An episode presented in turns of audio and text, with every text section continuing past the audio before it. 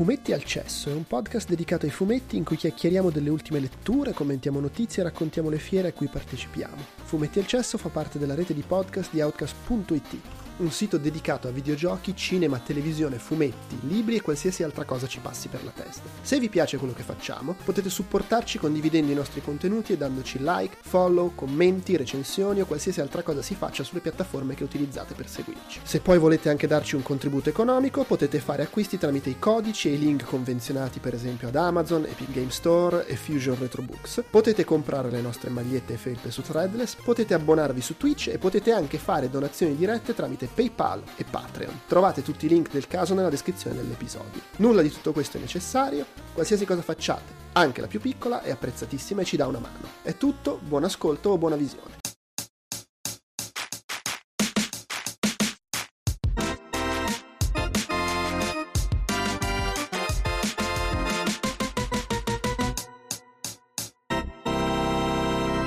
Cari amiche, cari amici, cari amiche, qualunque quelle, qualsiasi desinenza abbiate e che Francesco Tanzino da oggi in poi ha detto, ha dichiarato che non sì, userà più perché basta, è vecchio. Ho passato i 30 anni, quindi esatto. non, non ho più bisogno di sembrare giovane. Esatto, ma non è neanche il caso di sembrare vecchio. Uh, in ogni caso, io uh, sono Andrea Peduzzi, come ci sono Francesco Tanzillo e Luca Cerutti. Voilà. È possibile, ma, è possibile, ma non probabile, che compaia Maderna, che ha detto che avrebbe partecipato a questo appuntamento, eh, appuntamento che è il nostro fumetti al cesso of the year, nel senso che ci mettiamo a fare i fumetti of the year dell'anno 2023. Le regole di ingaggio sono... dell'anno. Esatto.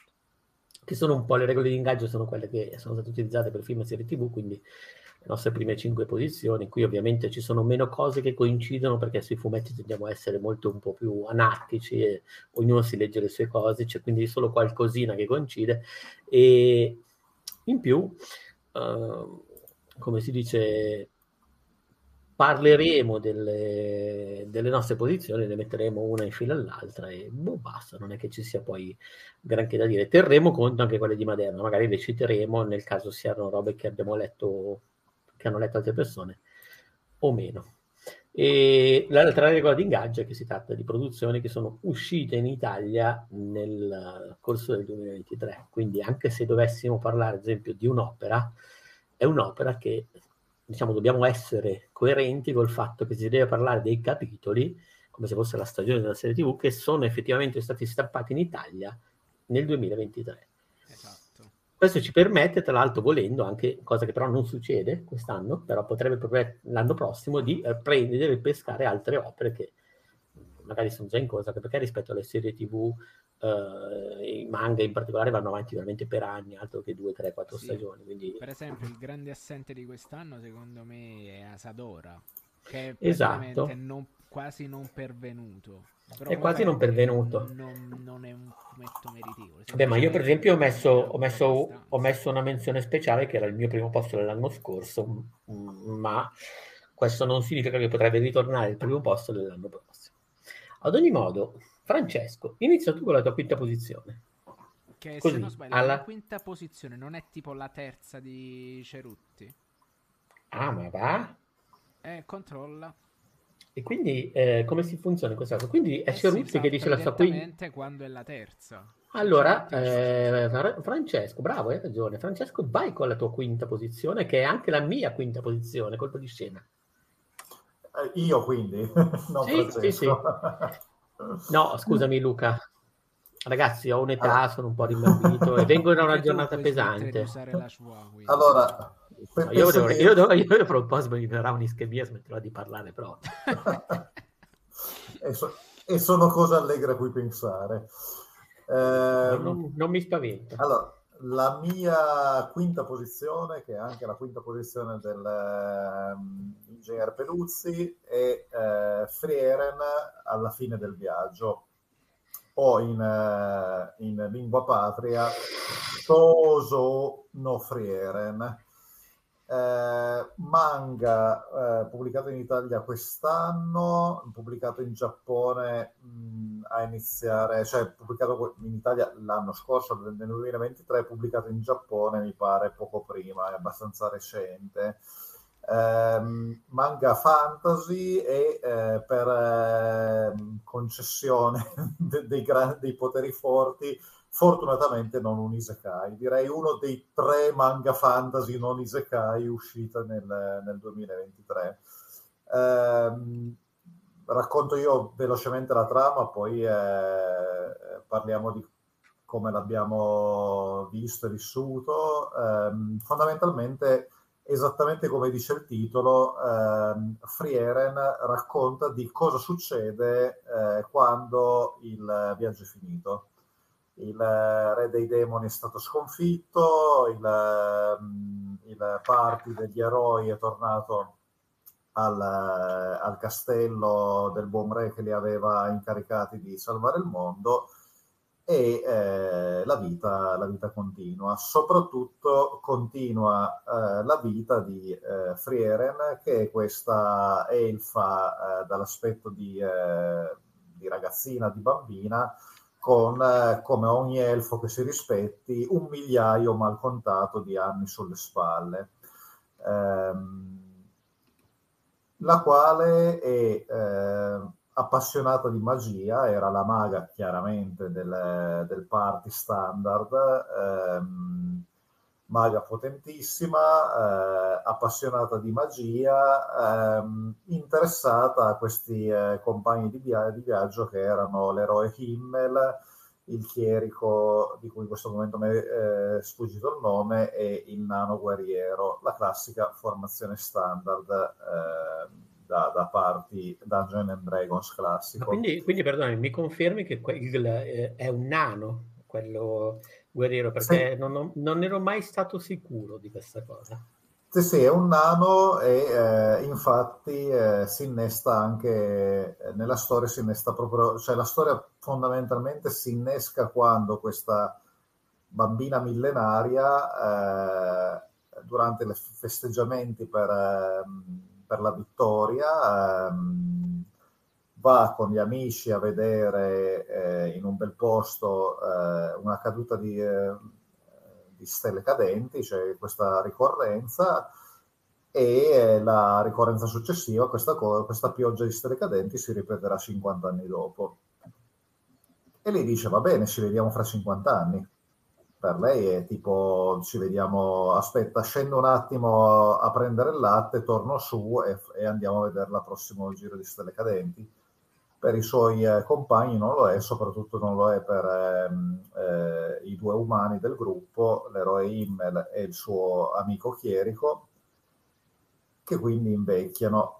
E eh, questa cosa, l'aver conosciuto queste persone e rivederle dopo 50 anni invecchiate e poco dopo, eh, questo succede nel primo volume, quindi non sto spoilerando chissà quanto, poco dopo proprio questo ultimo incontro sei mutato.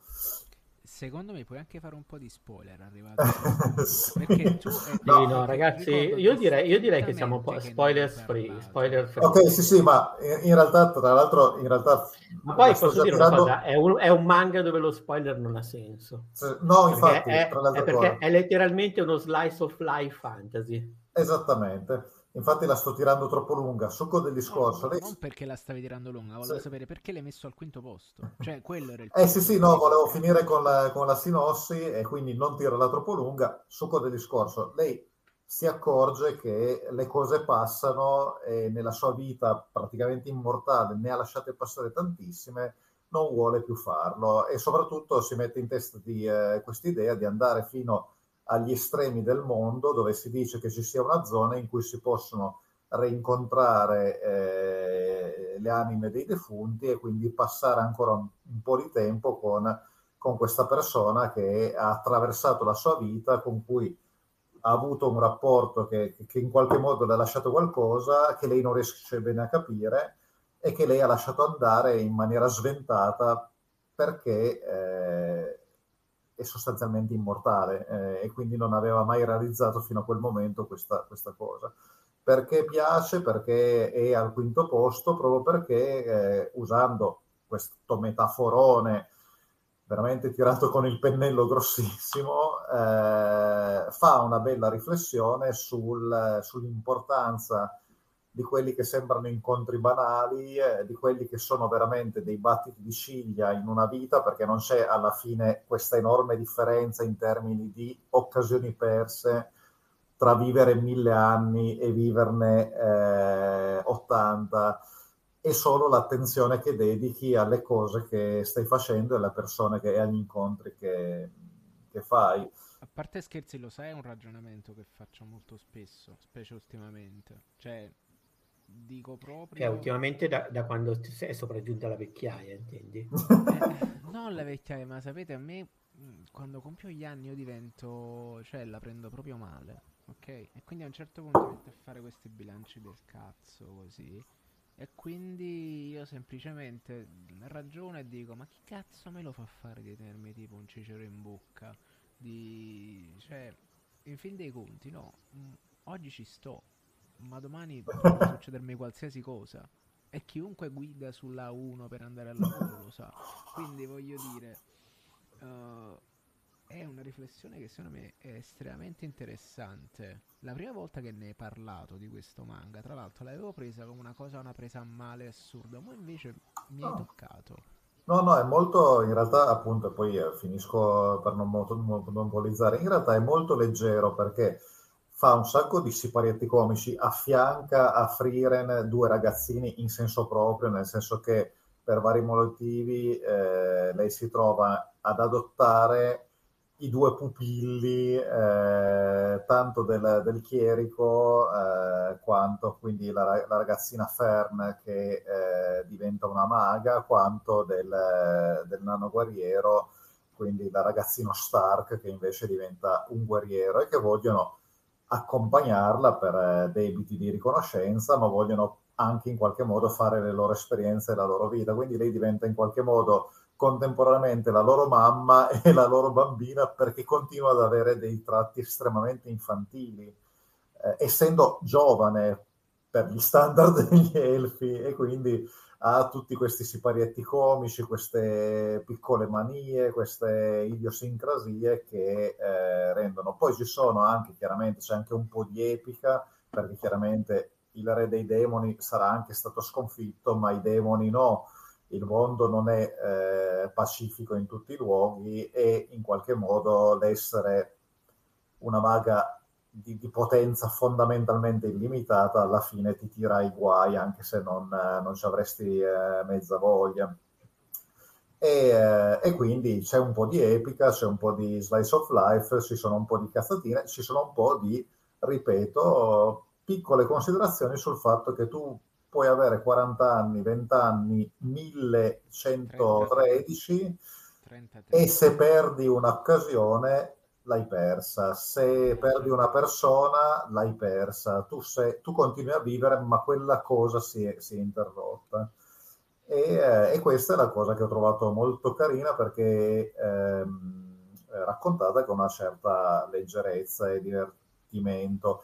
L'ho messo solo al quinto posto perché eh, il disegno, il tratto di disegno è un po' incostante, alcune situazioni sono un po' banalotte paragonato con un altro manga che faceva del fantasy, come posso dire, del fantasy slice of life, che è The Ancient Magus Bride, di cui parlai tanto tempo fa e che sicuramente non, non, è uscito solo l'anno scorso, ma da un po' di anni che va avanti, è un po' meno curato, ha un tratto grafico un po' più grossolano e su alcune cose magari tende a tirarla un pochettino via, però comunque è una lettura gradevole, è pubblicato in Italia, è uscito anche un anime che alcuni stanno trattando come il secondo avvento del Messia. Io lo trovo caruccio. Praticamente questa cosa che la gente si dimentica. allora, è perché Esatto, è perché sostanzialmente è un anime fantasy non isekai disegnato bene, ma che fa vedere relativamente pochi scontri eh,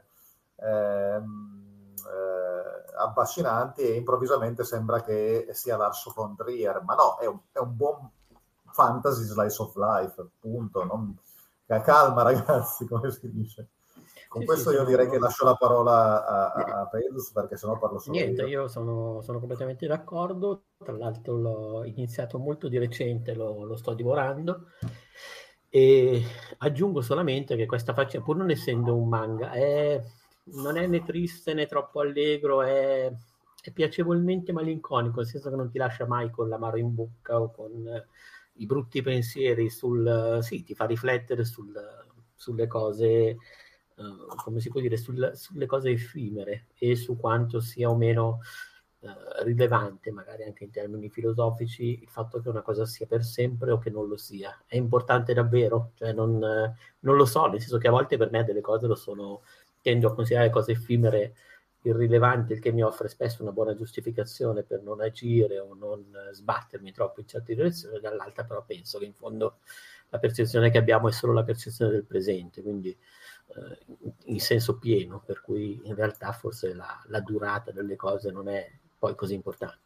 È interessante secondo me perché poi la declina molto bene anche in tutte le cose che succedono, ad esempio a un certo punto c'è l'equivalente c'è il momento to- torneo Tenkaichi, eh, cioè quando fanno l'esame per... Luca, esatto, quando fanno l'esame, un esame per accedere diciamo a un certificato di magia, tra l'altro è molto divertente perché Felina, la protagonista, dice ma guarda io non faccio più questi esami perché sono cose dei mortali, cioè io questa roba che avevo fatto anni fa adesso magari non vale più, è come se avesse la patente fatta nel, nel 1920 e dice cosa continuo a fare la patente, tanto fra un po' di anni non mi serve più perché cambia la società, cambia tutto e non...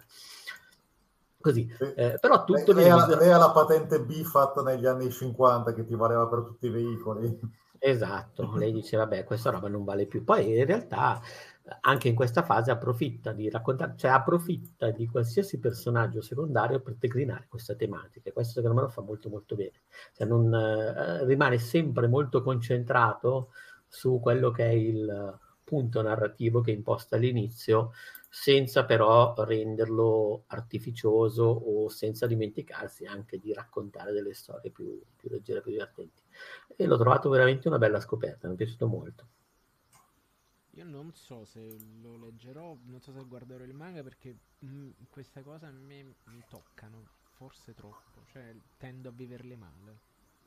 Eh, se posso darti un consiglio per i, complea- per i, prossimi compleanni, io una cosa che ho iniziato a fare dai 40. Vieni, al, vieni a Como, sfondiamoci di talk fino a che non ci buttiamo. No, no, questo non puoi fare niente del genere al compleanno perché poi soffri, ti viene. No, il compleanno, se posso darti un consiglio che io ho imparato troppo tardi, tu pigliati una pastiglia di, di control, una qualsiasi benzodiazepina e se ti serve la ricetta mi mandi un messaggio e, Grazie. e dormi fino alle 5 6 del pomeriggio. Vi posso dire che siete proprio indelicati, cioè vi posso dire che siete proprio... di peggio, ho, ho, ho lavorato quest'anno. No, no, tu te lo tieni come giorno libero e dormi. Siete proprio indelicati a dire queste cose di fronte a uno che di anni ne ha 50. Io vi dico che siete proprio delle allora, brutte persone. Oh, ma io, io vivo con molta... Io, io non, da quando faccio così non vado più al tempo che passa. Stai scherzando, è una bomba. cioè, no, e non, non, mi ricordo più neanche che anni compio, che anni, quanti anni ho. Eh. Ho, perso, ho perso totalmente la, il, la connessione con, con la vecchiaia. L'exotan? No, io prendo il Condor, però c'è anche, ce ne sono altri, cioè adesso poi figurati quello che vuoi io te lo, te lo posso anche recuperare. No, perché secondo me in alcuni momenti due goccine di Lexotan prima di andare a dormire proprio quelle cose... No, io Lexotan, ti, ti dico la verità, ormai lo considero co- come la propoli, cioè non, non mi fa niente. Però per quanto invece è come un fiore Luca, per capirci, Luca è un signore distinto, elegante, sempre inappuntabile anche quando è venuto a Como era, era impressionante. Esatto, poi è motociclista. Mi diverto anche a fare un po' scena, eh. Motociclista, che praticamente ad avercene, e tra poco parte per il sollevante a fare non sappiamo cosa. Quindi... Ma non è una vacanza? È anche una vacanza, sì, sì. è anche una vacanza. Ma è anche una cosa di lavoro? In parte sì, sì. Ah, ma ah, ah, vabbè, ma lo sappiamo, è Zaibazzo, eh, dopo tanti e si stupisce ancora dopo, dopo, queste cose, io no. Beh, ricordiamoci che ha anche lanciato, anche lanciato Moccia, cioè ha diversi... cioè, anche, fatto, anche commesso degli errori nella vita. Quindi, sì, sì, sì, sì. Comunque, insomma, non lo so, io ti consiglio di fare così e poi ti rila- avrai una percezione, è come se quel giorno del compleanno non esistesse più. Quindi tu rimani, rimani un po' anche non so dire, se rimani, rimani in gap fuori dallo scorrere del tempo. Guarda, la verità è, è un bel consiglio. Prova una volta sola, cioè poi dimmi come ti sei trovato, non è che provi una volta e me lo dici. No, ma se non, ti, se non è andata bene, l'anno dopo ritorni a fare quello che facevi prima. Eh. Lavorare in questo caso specifico. Sì, sì, sì. Va bene. Ma comunque no, è, è, quasi passato il mese, quindi mi sta scendendo anche questa cosa, però tutto a posto. E quindi però se mi parlate dell'elfetta che parla, de, che pensa all'effimicità delle piccole cose, mi sento un po' toccato. Comunque. Non dovevamo parlare dei cazzi. No, no, tranquillo. Pa- passiamo, passiamo oltre e io mi metto, ne approfitto per citare il quinto posto di Maderna che mi ha confermato non sarà presente o magari compare dopo perché è una persona comunque non, non prevedibile. Impre- imprevedibile. È imprevedibile, però il suo quinto posto è Scottex Magazine, quindi lo cito così, però non l'ho letto. Non l'ho letto e... G- Scottex Gigazine, chiedo scusa che ricordiamolo essere il fumetto nuovo di Sio da quando ha lasciato quella gentaglia. Ma è, è, è, attenzione, è anche quello in cui ci sono eh, Babic e Fabio sì, che parlano sì, di, giochi, di videogiochi. Siamo tutti, siamo tutti amici. Sì. Allora sì, va bene, sì, sì, con, uh, oh, eh, ottimo, ottimo. Quindi possiamo passare alle quarte, poi vedete com'è comodo, perché si fa in fretta. Quarta posizione, tac. Francesco, stavolta tocca a te, Batman Dylan Dog.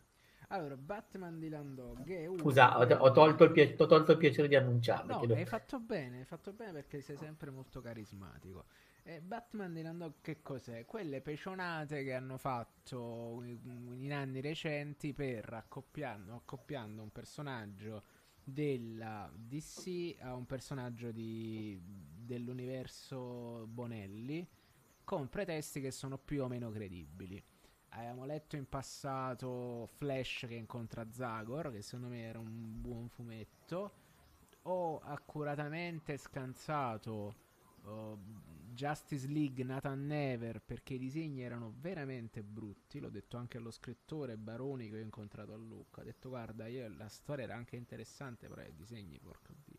Ecco, quindi. eh, ehm, eh, in questo modo praticamente mm, cosa succede? Sta per uscire se non sbaglio o è già uscito, poi l'ho perso un po' di vista questa cosa.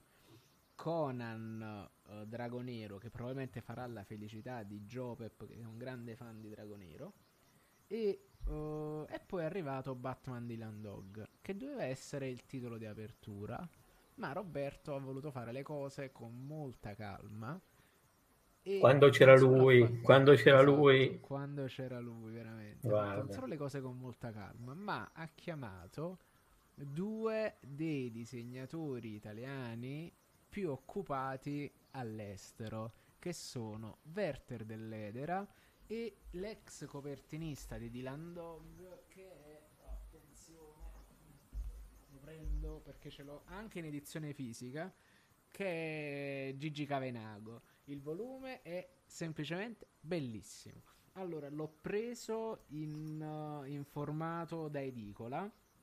Poi cosa ho fatto? Quando sono stato a Lucca, io questo qua sono entrato nello stand Bonelli, ho salutato Roberto, ho detto ma che devi prendere? Guarda, sono venuto a prendere Batman di Landog e l'ho preso praticamente col suo sconto. Quindi, se, quel, grandi cioè, con lo sconto, con lo sconto autore. Con lo sconto autore, esatto eh, questo volume. E te lo sei fatto firmare già che c'eri? No, perché dato che Roberto è un amico, non gli rompo il cazzo con le cose. Bravo, è una scelta veramente decorosa, bravissimo. Esatto. Non come, non come uh, chi sappiamo noi che, che, fa delle cose deprecabili con gli autori, non sì, Bonelli. Sì, sequestra la gente, sì, le mette, sì, si sì, fa invitare alle feste e poi firma gli autografi. No, infatti queste cose, cioè, t- tra gentiluomini queste cose non, non si No, no, cioè, è una cosa che non, non farei neanche io e che mi, mi imbarazzerebbe addirittura. Esatto, no, ma poi appunto siamo amici, quindi tutto a posto. Ma amici a parte, è veramente una storia secondo me incredibile. A parte che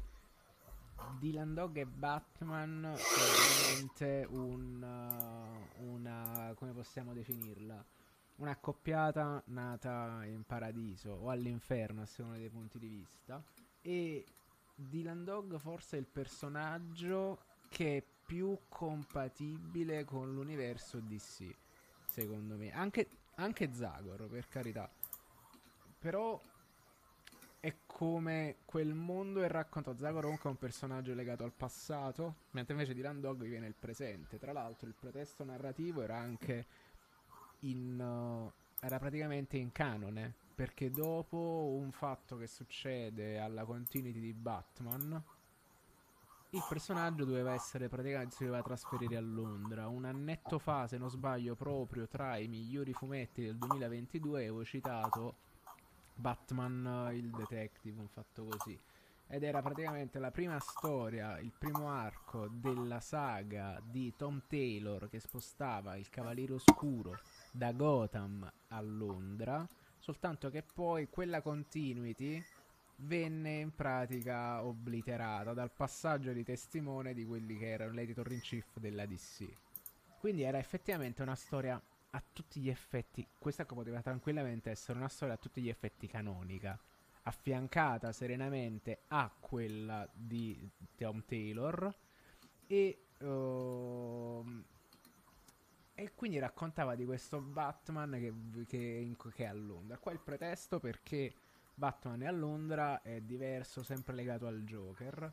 E secondo me la cosa che fa veramente bene questa storia è che non c'è una sovrapposizione incoerente tra i due personaggi, nel senso che Batman è scritto molto bene, Dylan Dog è scritto molto bene nessuna delle due parti sopravanza l'altra. Che non è una cosa, tra virgolette, banale. Facile. Perché, per esempio, quando leggevo la storia di, di, della Justice League di Nathan Never sembrava troppo più una roba di Nathan Never con l'apparizione della Justice League. Uh, Flash uh, e Zagor, che pure mi è sembrato buono, ok, non arrivava secondo me a questi livelli di compenetrazione dei due universi. A parte che secondo me ci ha avuto anche più spazio per raccontarla perché questa qua è, è divisa su tre volumi più un prequel. Tra l'altro io gli albetti li ho rimessi su Vinted e ho recuperato tutti i soldi che ci avevo speso. Uh, quindi ottimo. E, e qui praticamente ci sta. Non è soltanto raccontare i personaggi, non è soltanto raccontare Batman e raccontare Dylan Dog, ma allo stesso tempo raccontare come tutti i tasselli di personaggi che hanno un loro appunto, come posso dire, hanno la loro, una, una loro gallery, un, una serie di personaggi ricorrenti, si affiancano in maniera efficace con delle special guest che sono secondo me ottime. Perché Batman è molto presente, è molto presente l'iconografia di Batman però ci sta un'incursione eccezionale in quelli che sono i personaggi sia dell'universo DC che, della, um, che di Bat, che, che di Dylan Dog. C'è una comparsata di Christopher Killex, che è tipo il super killer psicopatico della storia di Dylan Dog. C'è un John Constantine eh, raccontato in maniera eccezionale che quindi Roberto era proprio là che voleva scrivere troppo John Constantine. Tra l'altro con dei dialoghi che sono incredibili. C'è una comparsata del Demodre Etrigan che così bello non era stato da parecchio. E, e c'è secondo me una raffigurazione di...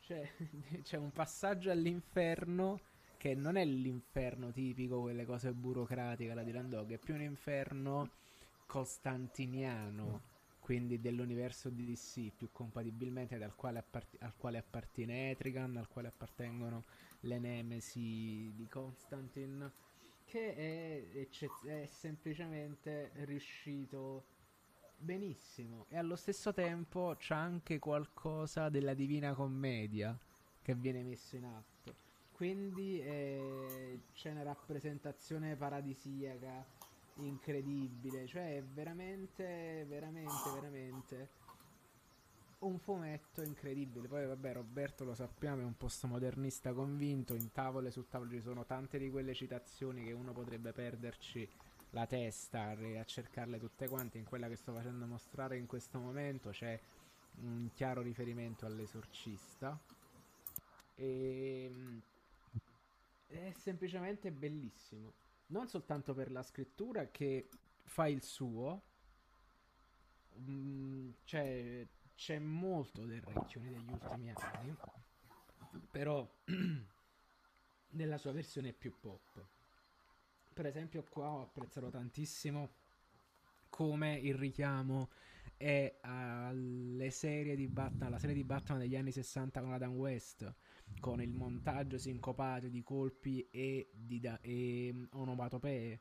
Cioè, è veramente una roba, mi viene da dire, raffinata nel modo in cui le sue sfumature sono declinate. In più è disegnata da Cristo. Cioè, è disegnata e colorata come un albo che è disegnato e colorato cioè in una maniera incredibile l'avevo letto in formato Bonelli da piccolino da cosa ma in formato cartonato è una roba spettacolare che dà abbondanti piste a tutti gli altri a tutti gli altri fumetti che sono usciti quest'anno dal punto di vista dei colori e dei disegni in Italia è, belli- è semplicemente bellissimo, è pop, è pazzo, è colorato. E secondo me quando lo finisci ti senti anche abbastanza bene. Nel senso che cioè, alla fine ti lascia contento. Quindi per me è un quarto posto più che dignitoso. Ed è semplicemente un must buy, secondo me. Va bene. Passiamo di nuovo a Luca con eh, la sua quarta posizione. L'annunci tu o l'annuncio io? Allora, io in quarta posizione, se mi ricordo correttamente, ho messo Gentle Minds di Antonio Lapone, eh, che è stata una scoperta di, eh, dell'anno scorso, eh, precisamente a Lucca Collezionando trovo l'autore che già conoscevo come illustratore, eh, come pittore di eh, ispirazione mm, modernista, Linkler e eh, non conoscevo ancora, cioè sapevo che aveva mh, fatto dei, eh, dei, fumetti non pubblicati in Italia, mh, avevo visto qualche tavola qua e là, non mi avevano particolarmente impressionato, nonostante io amassi parecchio appunto il suo tratto così eh, ehm, difficile da definire che eh, si colloca veramente in quella che poteva essere eh, l'arte razionalista pop degli anni 50-60 de- de- delle pubblicità e della fantascienza americana del, del, del dopoguerra. Um, vedo questo volume e ne rimango subito affascinato che questo volume è proprio esattamente, cioè immaginatevi un film della Hollywood della eh, pre-New Hollywood, diciamo così, la Hollywood eh, a metà tra la Golden, eh, cioè la fine della Golden Age e la, e la New Hollywood, con eh, ambientato nella redazione di un giornale eh, per ehm, come tipo Esquire, eh, viene proprio messo in concorrenza esplicita con, con Esquire, quindi un giornale a metà tra il fashion, eh, destinato a un pubblico prevalentemente maschile, ma non necessariamente, con pin-up, articoli d'inchiesta eh, e tutto, eh, raccontato con il veramente uno sfarzo hollywoodiano che mescola eh, la eh, trama personale, romantica di una ballerina diventata poi amante del eh, ricco eh, editore di questo giornale che, man- che, viene a mancare poco dopo il matrimonio, lasciando la unica erede di immense fortune e di questo giornale. Eh, che lei eh, a quel punto decide di risollevare eh, dalle sorti di, un, di mediocrità in cui eh, il, il poco avviso eh, consorte l'aveva trascinato facendo un po' il padre padrone alla Citizen Kane, diciamo così.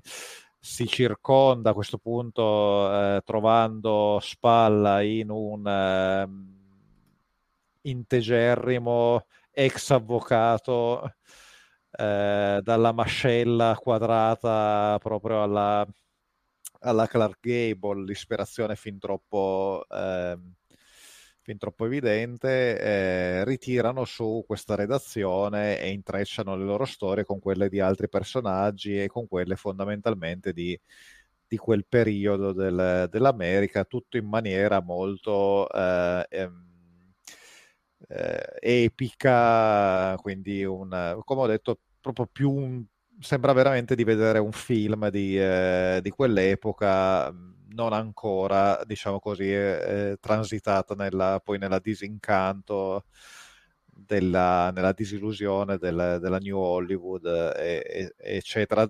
Il, fi- il, film, buonanotte, il libro praticamente finisce di fatto con, eh, con, la fine della guerra in Vietnam per capire il tipo anche di eh, in- inquadramento dell'America che rappresenta. Tutto questo disegnato con un tratto che davvero è difficilissimo da, eh, da descrivere, avrei dovuto mettermelo a portata di mano, eh, l'avevo mostrato in una precedente eh, Fumetti al cesso. Ti hai anche comprato una stampa sua, giusto? Mi sono anche comprato una... No? Esattamente, al, al Napoli eh, Comic Con mi comprai una, una, tavola originale suo o eh, comprai anche dei eh, delle cartoline dei francobolli che aveva fatto invece per Poste Italiane per eh, le celebrazioni Poste Italiane ha sempre il, lo stand alle maggiori mostre con eh, cartoline a tema fumetto. Eh, insomma, sono diventato rapidamente un suo mh, appassionato sto- sostenitore perché è comunque un, uh, un disegnatore molto particolare e qua aveva trovato evidentemente degli ottimi sceneggiatori che gli hanno dato del materiale che gli fosse particolarmente congeniale perché proprio dal suo tratto si vede qual è la sua ispirazione, nonostante lui faccia capo al movimento della Linclair, lui è, è tra l'altro un piemontese, Antonio Lapone appunto, è eh, trasferito però in Svizzera e lì un po' si è formato come, come illustratore, pittore e fumettista, quindi afferisce parecchio alla Linclair, ma per qualche motivo è anche estremamente... Ehm, eh, è estremamente influenzato dal, dall'illustrazione dalla pubblicistica americana del, del dopoguerra, dei, eh, dei, grandi illustratori delle pubblicità da, da, grandi magazzini. E tutto questo disegno e tutta questa epica, tutto questo... Questa American Way eh, emerge dal, dal, suo volume, affascinando persino una persona come me che normalmente eh, gli viene un leggerissimo, una leggerissima iterizia quando eh, si nomina a sproposito l'American Way. Quindi una storia mh, che si conclude in due volumi, ehm, molto... I maledetti americani hanno rovinato i sogni. Esattamente, eh, ma per quello bastava, lo dice molto meglio Prisher di quanto possiamo dirlo noi, quindi ehm, sostanzialmente lo, mi sen- quarto posto meritatissimo sia per la qualità della storia che è appunto una, un gran bel film hollywoodiano eh, raccontato con, con, dei disegni più che eh, interessanti, più che particolari, con un uso del colore, dell'inquadratura, del, eh, veramente da eh, professionista di eh, lungo corso. Quindi sicuramente mi sento di confermarlo a un meritatissimo quarto posto. Va bene, vado io con il mio quarto posto di cui avevo già parlato, se non ricordo male, qui in, in un altro, in un precedente fumetti al cesso, ed è My Why, che è edito in Italia, è arrivato quest'anno grazie alla pubblicazione di Coconino Press. È in patria è completato, mentre in Italia è ancora in corso, sta andando avanti dal 2002 ed è praticamente un manga che è un racconto d'avventura. Ribadisco quello che avevo detto, diciamo, a suo tempo, eh, c'è una ragazza, Funako Yamato, Funako che vive in un villaggio di pescatori, è una appassionata di arti marziali, ma soprattutto è una, un'appassionata di avventure, nel senso che insegue l'avventura e non sa dove e come potrebbe eh, in qualche modo viverla nel presente, perché in realtà nel presente, nel, al giorno d'oggi, in realtà eh, è molto difficile vivere quella che noi associamo in maniera classica all'avventura, cioè il manga riflette anche su questa cosa, non è comune, non è facile, sì è vero, volendo ci sono situazioni anche pericolose nelle quali una persona può imbarcarsi, però diciamo che l'avventura romanzesca è una cosa molto molto più rara nel presente, ma soprattutto in quello che è, diciamo così, un, un Occidente, in quel caso un Oriente in tempo di pace. Per cui è, è una cosa singolare. Lei però sente il richiamo del mare, ma soprattutto sente il fatto che eh, a suo tempo il nonno scopre che era stato un esploratore che aveva vissuto praticamente, aveva preso il mare, aveva cercato praticamente un, un tesoro leggendario e lei decide di mettersi, di mettersi in viaggio, quindi coinvolge uh, un amico, un, un, ragazzo diciamo che tra l'altro ha un debole per lei, quindi c'è questa relazione un po' goffa, lei non ricambia minimamente ovviamente, però comunque lo tiene in una, quella che viene chiamata in una friend zone, diciamo così, anche se lei in realtà non lo fa nemmeno apposta, non è Basta. una ragazza maliziosa. E eh, decide di andare per mare alla ricerca praticamente di, di, avventure, di tesori di un'isola dove sarebbe conservato un tesoro particolare, un tesoro leggendario. Da lì incrocia quelli che invece sono considerati moderni pirati, quindi non non pirati classici né ovviamente pirati iperbolici alla One Piece, sono comunque personaggi un po' iperbolici, sopra lì che però, diciamo così, sono uh, pirati contemporanei, diciamo così, dei criminali oceani, dell'oceano, dei mari, esistono comunque questo tipo di, di figure. E lei ne incontra uno in particolare, da lì eh, vive comunque molte, molte avventure, ne incontra altri, arriva a quest'isola, insomma è un racconto di formazione, perché poi in realtà sostanzialmente è anche un coming of age, eh, dove lei recuperando quella che era l'eredità della sua famiglia, si, si emancipa, scopre l'avventura e eh, entra in contatto anche con, con un mondo piratesco. Eh, l'ho messo al quarto posto, mh, mm, banalmente perché quelli che ho messo prima mi sono piaciuti di più, quindi è questo l'unico motivo, se no eh, in un altro anno sarebbe potuto anche, avrebbe potuto anche ambire a una posizione più alta per quanto mi riguarda, perché è disegnato veramente molto bene. Eh, curato tra l'altro l'autore, eh, come si dice, aveva già, aveva già fatto Dragon Head, non so se avete mai avuto la possibilità di leggerlo, comunque è un manga molto molto bello che, di cui forse tra l'altro addirittura avevo già parlato, eh, Mozikuchi Minetano, tra l'altro se non ricordo male era Lucca nell'ultima edizione, era stato podato lì da, da Coconino, per cui proprio anche per, diciamo così, la risonanza che aveva avuto questo... Probabilmente sì, perché quando ero da Coconino ero in fila per uh, farmi fare l'autografo di, mm, di Bacilieri sul volume dedicato, sul, cioè dedicato sul volume sulla vita di Piero Manzoni. C'erano dei giapponesi che giravano a lente. dei generici giapponesi. So, cioè, ma chi cazzo sono questi giapponesi? Proprio a questi livelli, quindi magari era lui. No, e, e allora sono abbastanza sicuro che fosse a Lucca proprio a presentare il volume, poi Coconino anche una... Eh, è, è, strano che la, non, non, avrei detto che l'avrebbe pubblicato Coconino perché eh, è vero che loro l'hanno a livello di marketing venduto come un'opera, tra virgolette, matura, però è anche un'opera molto molto leggera eh, che ha dei tratti shonen, volendo, anche se la protagonista è una ragazza, e, per carità si emancipa secondo me per il fatto che persegue un certo tipo di più o meno realismo, poi per un tratto che è un po' più particolare, un po', un po più sofisticato rispetto, un po' meno dinamico anche rispetto a quello tipico di molti shonen, però secondo me è anche una storia che è anche piena di leggerezza, che è un inno al, al piacere della vita, al godersi la vita, al non, al non, arrendersi nonostante le cose. È, secondo me è veramente delicato. Tra l'altro vedevo che eh, ha vinto, no, non ha vinto con questo manga, però diciamo che l'autore è stato molto molto premiato. Eh, è ancora in corso, quindi io sto vedendo praticamente anche adesso sto leggendo delle parti che sono dove è finita praticamente una saga interessante che era quella legata all'isola, per cui c'è stato il ritorno a casa, quindi il ritorno alla normalità, che è una cosa che questo personaggio, come spesso succede dopo un'avventura, ma come succede anche nel Signore degli Anelli, probabilmente non, non riesce ad accettare il fatto che sei tornato a essere normale dopo che hai vissuto avventure straordinarie. Per cui adesso io sono in quella fase lì che è comunque raccontata con, in maniera altrettanto interessante, presumibilmente, perché poi non, non sono andato più avanti, partirà comunque ancora per qualche altra avventura, però veramente, veramente consigliato. E vado a Maderna che invece ha nominato eh, Dragonero, di cui ah. non so praticamente nulla. Allora, Dragonero è la serie fantasy di Bonelli. Sì, esatto, esatto. Eh, esatto. So è imprevedibile, ma avete visto com'è imprevedibile? È imprevedibile, sì. Cioè, avresti, l'avresti detto?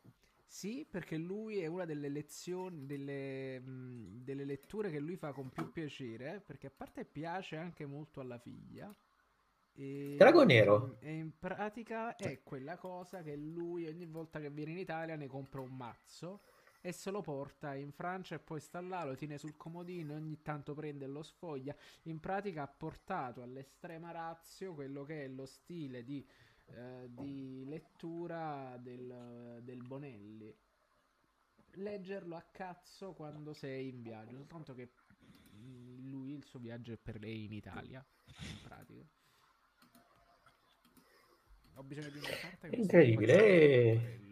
È una testa matta, è una testa matta, non, non, non sai mai cosa, cosa aspettarti. Bene. Possiamo passare alle terze posizioni con serenità? Facciamolo. Va bene, vai Francesco, stavolta l'annunci tu, la tua terza. E sei un attimo disconnesso per... Eh, per, ruba- per andare a... Ah sì, per prendere l'Exodan, giusto? Sì. Sì, sì, sì, no, lasciamolo, lasciamolo tranquillo, aspettiamolo. Vuoi, vuoi iniziare tu con la... Ah, no, Francesco, ciao, ci sei? Eccomi. Sì, sì, ci sono. Vuoi fare la terza? Sì, la mia terza posizione è... Mm, è l'ultimo, è il secondo volume del nuovo corso di, Corto, di Corto Martese. Uh, bel colpo! Vives e da un bravo secondo me... Ma scusa, qui, quindi, ah, perdonami, hai rivendicato il tuo essere boomer e adesso però te ne esci con una lettura controversa da questo punto eh, di vista. Perché non, non, sei abbastanza, non sei abbastanza gatekeeper. Ma, ma tra l'altro, sai, cioè, Bastian Vives è un personaggio controverso comunque. Quindi... Ah, beh, però è vero, è, contro- è, è controverso anche perché non, non, ci sono stati forse accuse di, allora, in Oddio. realtà lui non ha, de- non ha, avuto accuse dirette, ha soltanto detto che lui con la sua arte può uh, ispirare ciò che vuole. E secondo me era quel discorso che facemmo un po' di okay. uh, mesi fa, se non sbaglio, legato alla questione del materiale. Uh, pedo- se, se, considerare manga come materiale pedopornografico, sì, sì, sì, che poi in realtà sono le cose che legge. Esatto esatto. Sì, sì, accusato di pedopornografia. È un normale sì. mercoledì di Luca Cerutti, quindi. Sì, sì, sì, sì, assolutamente. Ma lui anche adesso probabilmente sta Faccio parlare col mio avvocato prima o poi. Sì, sì, sì. Perché che, che secondo me è, è diventato mil... Secondo me adesso sta sfogliando delle cose, cioè, nel senso, che, che sarebbe io non conosco, altro che vivessi. Esatto. E quindi in pratica che cos'è la regina di Babilonia? E, tra l'altro non abbiamo citato lo scrittore che è Martin Quenen. Uh, e, um, o probabilmente si chiamerà in qualche modo strano francese, ma la nostra quota francese non, non è in gioco e quindi non possiamo saperlo. E mm, non sono nemmeno certo che Bastian Vives si parli, si dica Bastian Vives. Comunque va bene. Uh, la questione della regina di Babilonia, che cos'è? Prima di tutto, che cos'è il nuovo corso di corto maltese? Secondo me, di tutti i tentativi che sono stati fatti di raccontare corto maltese oggi, questo è quello più riuscito. Il primo motivo per il quale è che è un'operazione che secondo me è molto simile a quella che fecero con la serie di Sherlock. Che sostanzialmente anche la serie di Sherlock originale che si, che si ispira a quelli che sono i, raccon- cioè, i racconti di, uh, di Arthur Conan Doyle. non li ambienta nell'epoca vittoriana in cui sono stati scritti, ma li trasporta al presente di quando i film sono girati. La serie Sherlock faceva la stessa cosa. Que- eh, Martin Quenen eh, e Bastian Vives fanno sostanzialmente la stessa cosa, con un poco di correzioni. Perché? Ugo Pratt scriveva Corto Maltese che era ambientato prima del- di quando lui scriveva, in un'epoca che era a cavallo tra la prima e la seconda guerra mondiale. Era un momento, secondo me, estremamente affascinante perché era un- letteralmente un calderone di modernità. E anzi, se non sbaglio, proprio con te, Peduz, discutevamo di come in pratica non esistano la differenza tra una prima e una seconda guerra mondiale, ma esista la guerra mondiale che ha coperto sì. entrambe le guerre e ha immosso. Ecco, Quindi è un periodo antecedente a quando Ugo Pratt era vivo. E Bastian Vives e Martin Quenen ambientano Corto Maltese vent'anni fa, quindi a cavallo uh, del 2000. E tutte le storie che ra- che raccontano si muovono in quello spazio grigio che era la fine del millennio. La regina di Babilonia in pratica è ambientato in- intorno ai primi del 2000. Se non sbaglio, mentre lo leggevo pensavo proprio che mentre quella storia era ambientata non erano ancora cadute le torri gemelle o un fatto del genere. Comunque, il punto è perché la regina di Babilonia, anzi chi è la regina di Babilonia? È una delle donne di Corto Maltese che sono sempre donne molto carismatiche, molto forti, con, delle, con degli obiettivi molto forti che sono in effetti la direttiva della storia. Non è mai Corto Maltese che vuole qualcosa di per sé, ma è sempre un personaggio che come se si imbarcasse nelle avventure degli altri o che ci inciampasse dentro o che le attraversa come attraversa la storia. Ecco, la regina di Babilonia è questa donna che eh, ingaggia Curto per un atto di pirateria. Quindi è una costante il fatto che Curto Maltese sia un pirata.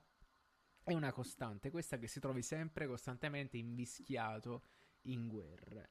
E eh, mh, la regina di Babilonia, tra l'altro, porta. eh, um, è l'origine. è- cioè, è- perché la regina di Babilonia? Perché questo personaggio vuole ritornare a quella che era una sua terra natale, che è sostanzialmente quella tra il Tigre e l'Eufrate, che è costantemente sottoposta a guerre. E ci sta questo filo conduttore e c'è sempre questa malinconia costante che secondo me i lettori di Corto Maltese un po' si dimenticano. Ma se pensiamo anche a una delle primissime storie di Corto Maltese, non, non- non la ballata del mare salato, ma quella dove incontra Rasputin, dove c'è il Corto Maltese più giovane, ambientata. Sì, sì, sì, sì, sì. gio- corto ma- non è corto maltese, è la gioventù. Esatto. Aspetta, fammi vedere. Una delle mie preferite. giovi- o il corto maltese e la giovinezza, bellissima. Sì, sì, sì. Esatto. Ma comunque c- ci perché c'è anche, c'è anche l'altro autore, come si dice, eh, incontra anche, oh Santa Maria, non mi viene il nome, l'autore d'avventura, il romanziere. Sì, sì, sì, sì. È Ecco, una delle più belle, che, che tra l'altro è un'avventura, cioè che è stata realizzata molto più recentemente di altre, no?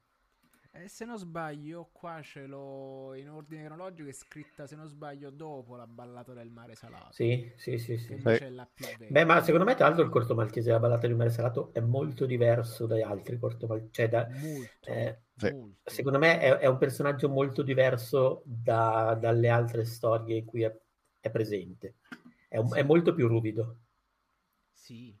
Poi è come se si addolcisse. Già, per esempio, Sì, l'altra che conosco meglio è tipo Favola di Venezia. Favola di Venezia è sì, corto quello è molto... molto più romantico, molto più morbido. No, no, no, nella ballata del mare salato è, è un È uomo uno pericoloso. È un uomo pericoloso. Poi gli piace andare a minorenni pure là. Comunque, Sì, cioè, sì, sono quelle storie ecco, che comunque con... eh, Diciamo, era un uomo del suo tempo. Tra l'altro lo ritrovano attaccato su questa zattera in mezzo al mare. E lo trova la, i, pi- la- Perché c'è stato, la- perché c'è stato l'ammutinamento, giusto? Esatto. Cioè, alla fine, comunque ci muoviamo in quell'ambiente là. Uh, Sì, sì. Ci sono continui cambi di fronte. C'è questa fortuna che viene prima ritrovata, poi viene prima, prima ritrovata e sottratta a un'imboscata. Quindi ci sta qualcuno che ha tradito qualcun altro, un personaggio che è ricercato, situazioni, continui cambi di fronte e un finale che ha quel quasi tocco struggente mistico di non detto che è tipico delle avventure di uh, Ugo Pratt, che non è mai un sovrannaturale dichiarato, ma è sempre quella cos- non, non voglio nemmeno tirare in ballo il realismo magico, ma è quella costante sostrato di um, di mm, inspiegabile, ecco, che anima parte della vita anche, volendoci credere. E Corto Maltese credendoci, perché è figlio della, della Nigna, che era un personaggio mistico appartenente ai, ai- attri- a cui gli zingari attribuivano valori oh, mistici, e di un marinaio.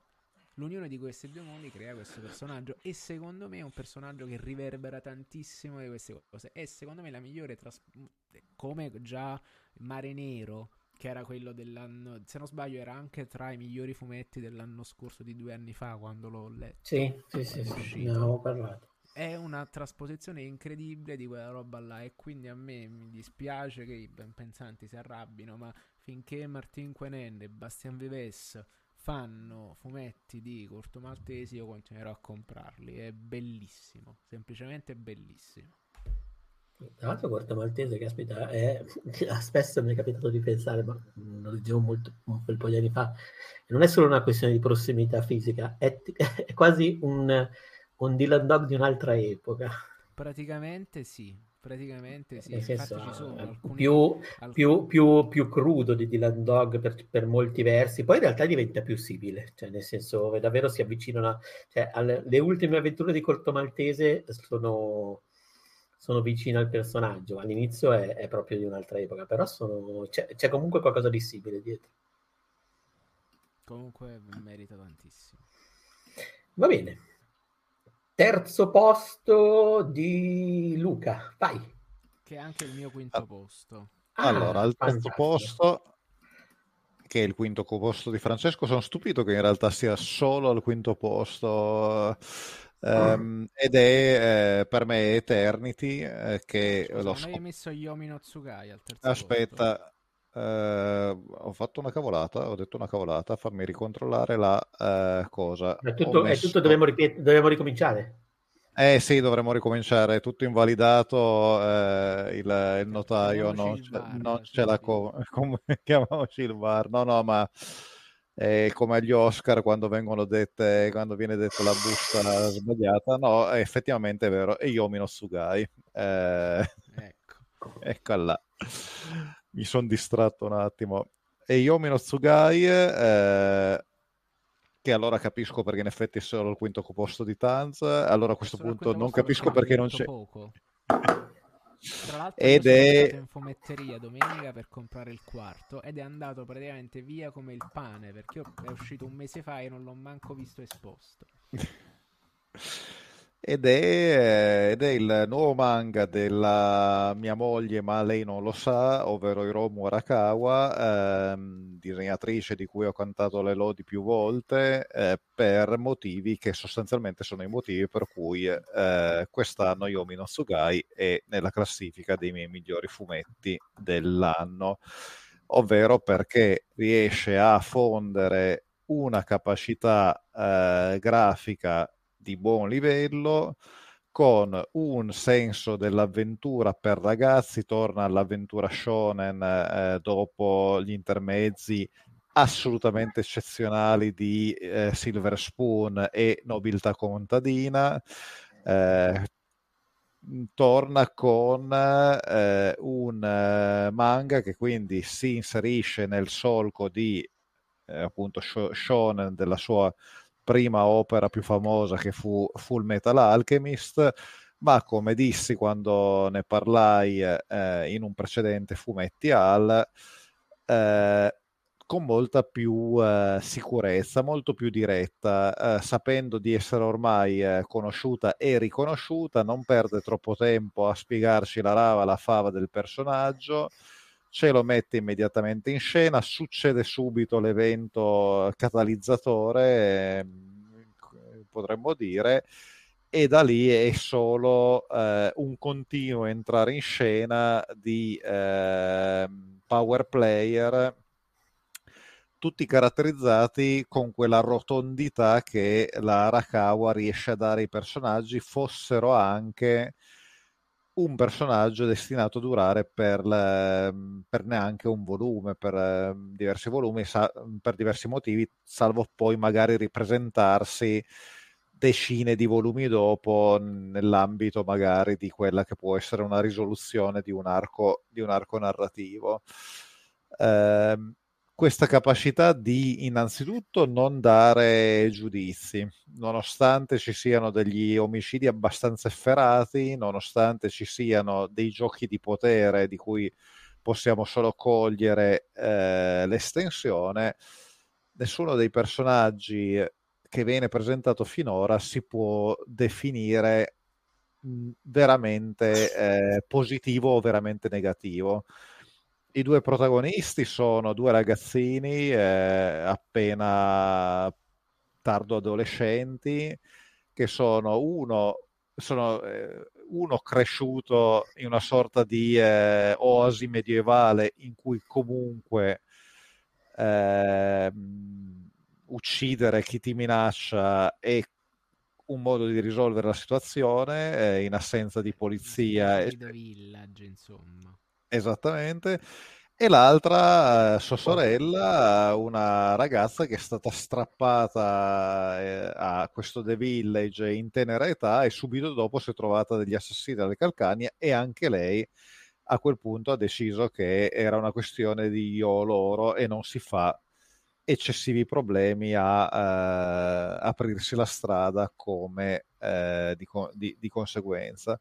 Questi sono i personaggi positivi, i protagonisti. Gli altri sono varie figure di eh, soldati in, e, e genera- soldati, capitani e generali in quella che sembra essere una guerra fredda sotterranea per il controllo degli fondamentalmente dei eh, degli esseri in coppia, eh, queste entità semidivine eh, che eh, gli utilizzatori di, di Tsugai possono eh, legare a sé con un contratto e eh, ottenendo quindi dei, eh, dei, poteri che vanno oltre la, la sfera del, dell'umano. Mm, nient'altro, cioè, è veramente fargli un torto continuare a, eh, a sbrodolare da parte mia è estremamente a un ritmo estremamente serrato una complessità eh, cioè un, una semplicità complicata anzi diciamola così di altissimo livello nel presentare i personaggi e poi linearmente far fare ai personaggi quello che è naturale che facciano, visto che me l'hai presentato in quel modo. Punto. Cioè, quella è la. Cioè, è come se fosse veramente una semplice. Eh, una biglia messa su un piano inclinato che comincia a rotolare la, la narrazione della Rakawa. Non c'è niente di innaturale o di forzato. È la forza di gravità, va in quella direzione e non ti puoi non puoi fare nient'altro che vedere affascinato questa biglia che rotola giù per questo piano inclinato.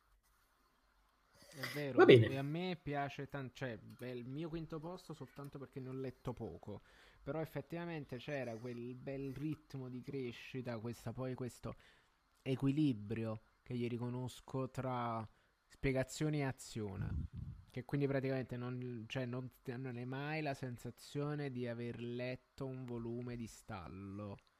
Che penso ho ritrovato solamente in uh, Attack on Titan, secondo me. Delle cose che sto leggendo recentemente. Pure Chainsaw Man, per esempio, è molto più sbilanciato sull'azione che sulla spiegazione di quello che stai accadendo. Molto spesso sei, anche... Francesco, tu eh, sei nella prima o nella seconda, nella seconda parte di Chainsaw Man?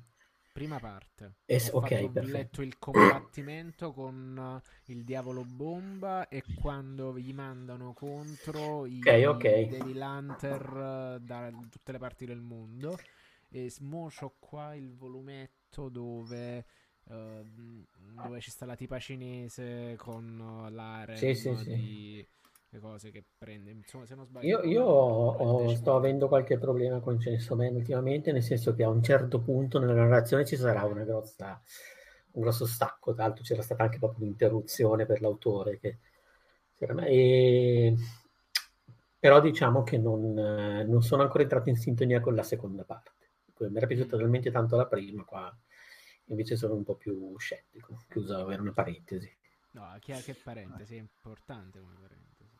Io no, sono moderatamente preso bene perché tipo il diavolo bomba secondo me era la cosa più bella che avevo letto fino a mo in, in Chainsaw Man, secondo me. S- Se mi si consente ancora di sbrodolare un secondo, perché avevo detto che smettevo, però eh, No, quando Francesco, quando Francesco ha detto equilibrio tra spiegazione e azione, eh, mi ha fatto venire in mente un altro motivo per cui adoro la- il modo di scrivere dell'Arakawa, che è veramente proprio tra i più alieni degli autori manga, tra gli autori manga più alieni allo spiegazionismo. Lei veramente eh, non trova i spiegoni nei suoi eh, manga, addirittura, addirittura ci ride sopra, cioè è evidente che ci, che ci ride sopra perché appunto nel presentare in Yomi no Tsugai un ragazzino vissuto in The Village fino al giorno prima che arriva nella modernità più ehm, cioè nella contemporaneità giapponese e ci sono proprio queste scene in cui eh, chiede tipo cos'è, ma cos'è questa cosa? Eh, la macchina no? ah sì è un, ve- è un carro ma come fa ad andare avanti? Ci sono i cavalli nel cofano. Ah va bene e tutti guarda, rimangono in col realtà è molto affascinante questa cosa perché come leggevo in Libro d'Ombra per molti giapponesi il passaggio alla modernità è stato esattamente questo. A un certo punto stai con lumi a petrolio il giorno dopo ti dicono che esiste la corrente elettrica. Sì. Se- Sì, senza no, passare per senza no, passaggi semplicemente- esatto senza passaggi Però è bello perché lei proprio ci, ci gioca anche proprio sopra e vedi proprio i personaggi intorno che rimangono un po' perplessi e dicono ma come gli basta questa spiegazione? Sì sì, va bene così, non c'è bisogno di farla troppo lunga. Va bene, vado io e il mio terzo posto ne avevo già parlato ed è, eh, e tra l'altro è anche il terzo posto di Maderna, è Irayasumi, che è un manga di Keigo Shinzo ed è uno slice of life, eh, edito in Italia da J-Pop, è praticamente una storia veramente molto semplice, uno slice of life, anche in questo caso, tra l'altro incredibilmente quest'anno non ho letto, o perlomeno no, ho letto i miei soliti manga seinen violentissimi, abominevoli, eccetera, eccetera, ma Nessuno di questi è stato pubblicato nel, era pubblicato nel 2023, quindi diciamo sono, mi, so- mi è rimasta la, la- la roba per bene. Una storia di un ragazzo che, mh, Hiroto, che è un, un ragazzo di 29 anni che sostanzialmente ha scelto da un certo punto in avanti nella sua vita di eh, non, eh, non sbattersi più e accontentarsi delle piccole cose, che è quasi quello che succede nell'ultimo film di Wim Wenders, eh, per cui fa, accetta lavori, diciamo così, fa lavori molto, molto semplici, anche molto rilassanti, lavora ad al laghetto di pesca artificiale. Eh, sono lavori anche senza prospettive, diciamo così, soprattutto perché a 29 anni in Giappone, se non sei padre di famiglia, business, cioè in ufficio ben piazzato, sei già, sei già bruciato per certi versi. Lui invece no, la prende come viene, la prende con calma, ha la possibilità di non pagare l'affitto perché praticamente quando a un certo punto quando una persona, una donna anziana gli ha lasciato in eredità una casa, una casa, una vecchia casa, senza troppe pretese, ma molto carina, col giardino, così niente di una, una casa veramente vecchio stile da racconto di Murakami, ma non, non- non costosa, non da benessere, però che a lui piace, così da- avrebbe- una casa che andrebbe rinnovata, diciamo così, però lui ci tiene, passa la sua giornata a concentrarsi sulle piccole cose, sul cibo, sulla cucina. A un certo punto va a vivere da lui eh, sua cugina Tatsumi di 18 anni che inizia l'università a Tokyo e lei vuole diventare una mangaka, non capisce come faccia il cugino a essere così sereno senza, senza queste aspettative e eh, all'inizio viene impostato questo personaggio del suo rapporto con un amico che invece è il suo compagno di università, che invece ha preso delle responsabilità, ha avuto una figlia, eccetera, eccetera. Eh, e lui è sinceramente contento. All'inizio viene presentata questa cosa eh, in opposizione a quella che è la società attuale, in particolare in Giappone, ma non solo, di eh, fretta, ambizione, di impuntarsi su un certo tipo di risultati, eccetera. Soprattutto perché poi tra i personaggi comprimari c'è una ragazza uh, che invece è l'opposto del protagonista, non, non riesce, è workaholic, non riesce a non vivere la vita con un certo tipo di impegno, eh, però poi non è felice, ha dei rimpianti e, e, quindi sembra un'altra cosa che fa il protagonista molto, che, che è veramente fighissima è che ad esempio eh, sceglie deliberatamente di mettersi sulla corsia di sorpasso delle scale mobili, perché lui dice no, se uno deve, deve andare o prendi la scala mobile e ti fai guidare o vai a piedi, ma non puoi prendere la scala mobile e metterti a camminare. È una cosa tra l'altro che condividi in pieno, perché anche perché poi lui nella storia dice no, no, io ho fatto il conto, abbiamo cronometrato, in realtà van...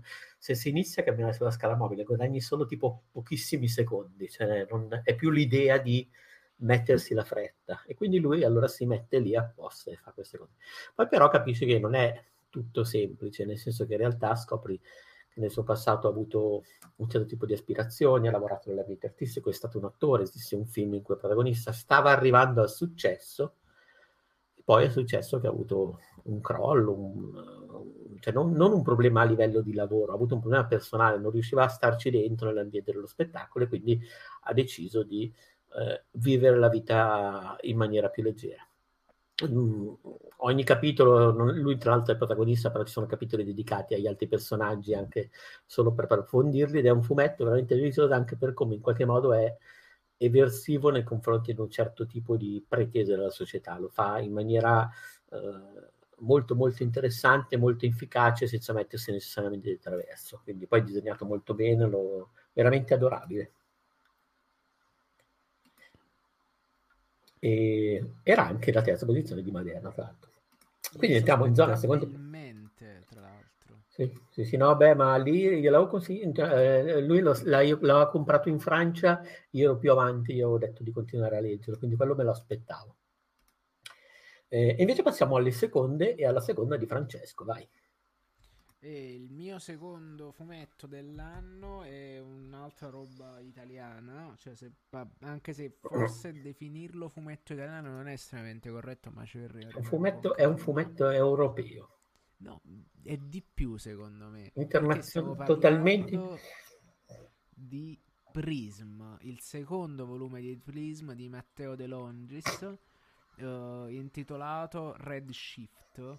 E mm, io nella recensione che ho fatto per gli amici di Nercore l'ho definito un fumetto di accumulazione, nel senso che non esiste un genere per, uh, per definire Prism. Possiamo definirlo attraverso il formato e allora lo definiremmo l'ennesimo fumetto francese in circolazione perché il formato è quello, un volume grosso con un cioè grosso nel senso di form- grande formato disegnato con una curia maniacale, un'attenzione al disegno fuori di testa se non fosse che Matteo De Longis è un accanito fan di Gundam e di Evangelion e di Super Robot e di Real Ma sai che mi aspettavo che era un accanito fan dell'eroina cioè, non so perché, ma mi aspettavo che sarebbe uscita una cosa del genere. Quindi tu queste cose, devi fa- queste domande devi farle quando vieni a Lucca. Tu non farti venire le sincopi a Lucca e poi ti, ti vieni a fare un giro nel bel Vedi come segno, ma lei ma, ma, è anche un fan dell'eroina. Lui sa, io mi, sì, mi faccio una volta a settimana. Ma te ce, ce, lo possiamo chiedere comunque la prossima volta che la vediamo. Sì, sì, sì. Comunque... comunque... secondo me, eh, allora, tra l'altro lo dico, forse quest'anno inizio ho deciso di, di fare il salto con l'eroina. sì, sì, sì, quindi aspettiamo, ne vedremo delle belle. Ma tanto peggio di così, come si dice. Con esatto. questa cosa di chiuderti al gabinetto, le cose alla spad di Trainspotting. Eh, sono troppo curioso, quindi questo è forse l'anno buono. Così faccio questo annuncio ai nostri ascoltatori e vediamo anche cosa succede a livello di Patreon. Potremmo metterlo qua, esatto. Potremmo metterlo è una roba, è, è una roba che può, può diventare costosetto. Eh sì. Anche in Svizzera. Sì, sì, sì, soprattutto in Svizzera. E, mh, quindi, qual è la storia di Prism? Che il mondo è toccato da questa specie di minaccia ambientale che si manifesta come delle strisce nere che colpiscono come eventi atmosferici.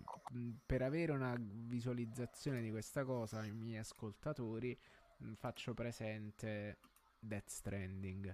Cioè, in pratica Matteo De Longis e Hideo Kojima hanno sviluppato una roba pa- di pari passo che ha come, come minaccia una roba che graficamente è la stessa cosa. Cioè, il- la minaccia di Prism e il Death Stranding sono sostanzialmente la stessa cosa.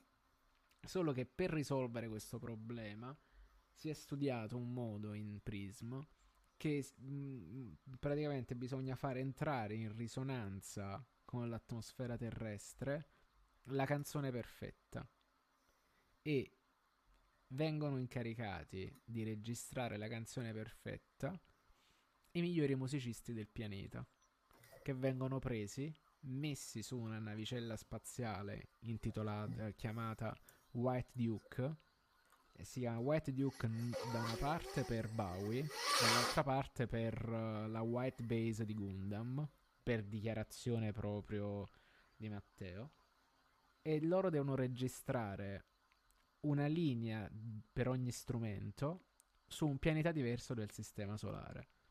Redshift, che è un volume fenomenale, eh, è- co- copre praticamente la registrazione della linea di basso, de- della linea di batteria, perdono, e la devono registrare su Venere.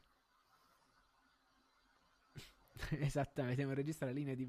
E cosa succede? Quindi lui a un certo punto c'è una tempesta di meteore e lui sincronizza la batteria con le meteore che cadono sul pianeta. Cosa? eh, Cioè, è una roba completamente fuori di testa. In più ci sta anche la versione delle particelle Minoschi di Vabbè, ma scusa, ma quindi di fatto hai risposto a quella che era la mia curiosità iniziale. Cioè, sì, Eh, sì, ci pia- gli piace l'eroina, quindi stai dicendo. grazie all'eroina. Eh, sai cosa- no. Cazzo, vedi che alla fine, vedi l'intuizione dove ti porta. Io appena hai parlato ho detto, tac, ed era vero. Un saluto a tutti i nostri ascoltatori eroinomi. Sì, sì, sì, E- sono ai nostri ascoltatori amanti dell'eroina. Spero, spero siano in tanti. Secondo me sono più di quanti si desidererebbe. Quegli insospettabili. eh. Sì, sì, sì, sì, assolutamente. E- Beh, quando un prodotto, quando un prodotto funziona, funziona. Se no non ne staremo parlando. Ma questa svolta è molto divertente. Eh, ma ultimamente sono proprio in fissa. Eh, guarda che è una, è una cosa, è, Allora, è la secondo mezza età, me- è la mezza età. Cioè, Allora, oggi c'erano sai i a che mancini. cosa ti ha toccato? Te ti hanno fatto quell'operazione e non ti hanno sparato quei 2 milligrammi abbondanti Sì, è stata una bomba. Ma è anche la mezza età. Oggi la vedo Mancini in chat mi dice: Dai, iniziamo a fare i giochi di ruolo cartacei. Così Eh, io fino detto un anno no, fa, io fino un anno fa l'avrei mandato a fare in culo, ma invece adesso no. Adesso mi sento di voler provare queste esperienze. No, Carte. Pokémon, giochi cartacei. Penso che ho giocato anche a carte Pokémon a- a- in, in un evento de- deputato, è stato divertente. E da No, adesso ho deciso di provare quello e l'eroina. Ma guarda, non c'è molta differenza tra le carte Pokémon e l'eroina. eh. E lo scoprirò. Però mi credi, io per esempio non, non riesco a empatizzare con i giochi di ruolo carte e penna. Ah, Probabilmente eh, ma anche- perché- eh, ed è per quello che voglio provare. Cioè, la crisi di mezza età mi Ma porta poi, a fare cose ma poi che. fate anche quelle cose davvero gioco di ruolo in cui ci sta praticamente il momento dove tutti quanti piangono perché gli è stato toccato un momento fondamentale. Perché tutta la gente che sento che gioco a DD non è che si fa la partitella e basta, sono sempre delle grandi esperienze che sbloccano. Cioè, sembra che quasi che stanno andando in terapia. non lo Cioè, so per me- per perché me io. sono allo stesso livello giocatori di ruolo e alcolisti. Cioè, quelli là Eh. che piangono con i gettoni. Secondo me siamo a quei livelli là. No- non lo so perché io sono- sono cose, emotivamente- ride, ma ride a microfono spento. E quindi bisogna guardarlo. No, io, io non piango, cioè, nel senso, sono una persona emotivamente fredda e lo diceva anche la mia ex. Ma io non piango da, da 20, 30 anni, cioè proprio qua non scende una lacrima neanche a ma tu- pagarla. eh. Cioè, con i calcoli che c'hai, no? Tu non hai liquidi da sperdere. Cioè, capi? Mm, Sì, è sai vero, che- hai ragione, hai ragione, hai ragione, è vero anche è- questo. Cioè, è proprio una ragione eh, di, Sì, sì, fisiologica, di- fisiologica. fisiologica, non è, non è una ricerca emotiva che devi fare, devi soltanto idratarti di più. Giusto. Va bene, ma di che cosa stavamo parlando? Quindi vedi che siamo finiti a parlare, cioè alla fine vedi siamo finiti a parlare della droga, delle robe brutte, delle piante così. E quindi questo è Una, l'effetto una di normale Prism. puntata di eh, fumetti al cesso. Quindi è senso- totalmente l'effetto che cercava l'autore di Prism, Sì, fantastico. e insomma, be- allora perché è bellissimo? Sarebbe fiero di, di- sarebbe fiero di noi. Ma guarda, secondo me se gliela facciamo sentire questa puntata, lui è molto contento e ci ricondivide sui canali. Sì. E- Oppure ci manda la polizia.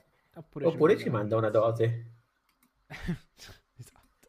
Perché magari, che ne sai, magari, anche, magari spaccia, perché guarda che non si può dire nel mondo del fumetto che c'è molta precarietà, tante volte un secondo lavoro è importante, cioè devi avere un Diciamo- paracadute. Diciamo che non sono più sicuro che ci manderai sui canali. Ho- ho queste illazioni. Non è un'illazione, esempio, eh, in realtà è, è- non vuoi fare una... una bella inchiesta quanti, di fu- quanti fumettisti spacciano così Sì, sì, sì. Ah, scusa, c'era stato il caso qualche anno fa durante il Covid che c'era stato eh, Diego Zilla che appunto aveva scritto il racconto in cui per questioni anche di pagamento si era, si era messo a fare il... ehm, aveva lavorato come rider nonostante fosse un professionista e tutto così. E io ho pensato, scusa, se lui ha fatto il rider, vuoi che non ce n'è uno?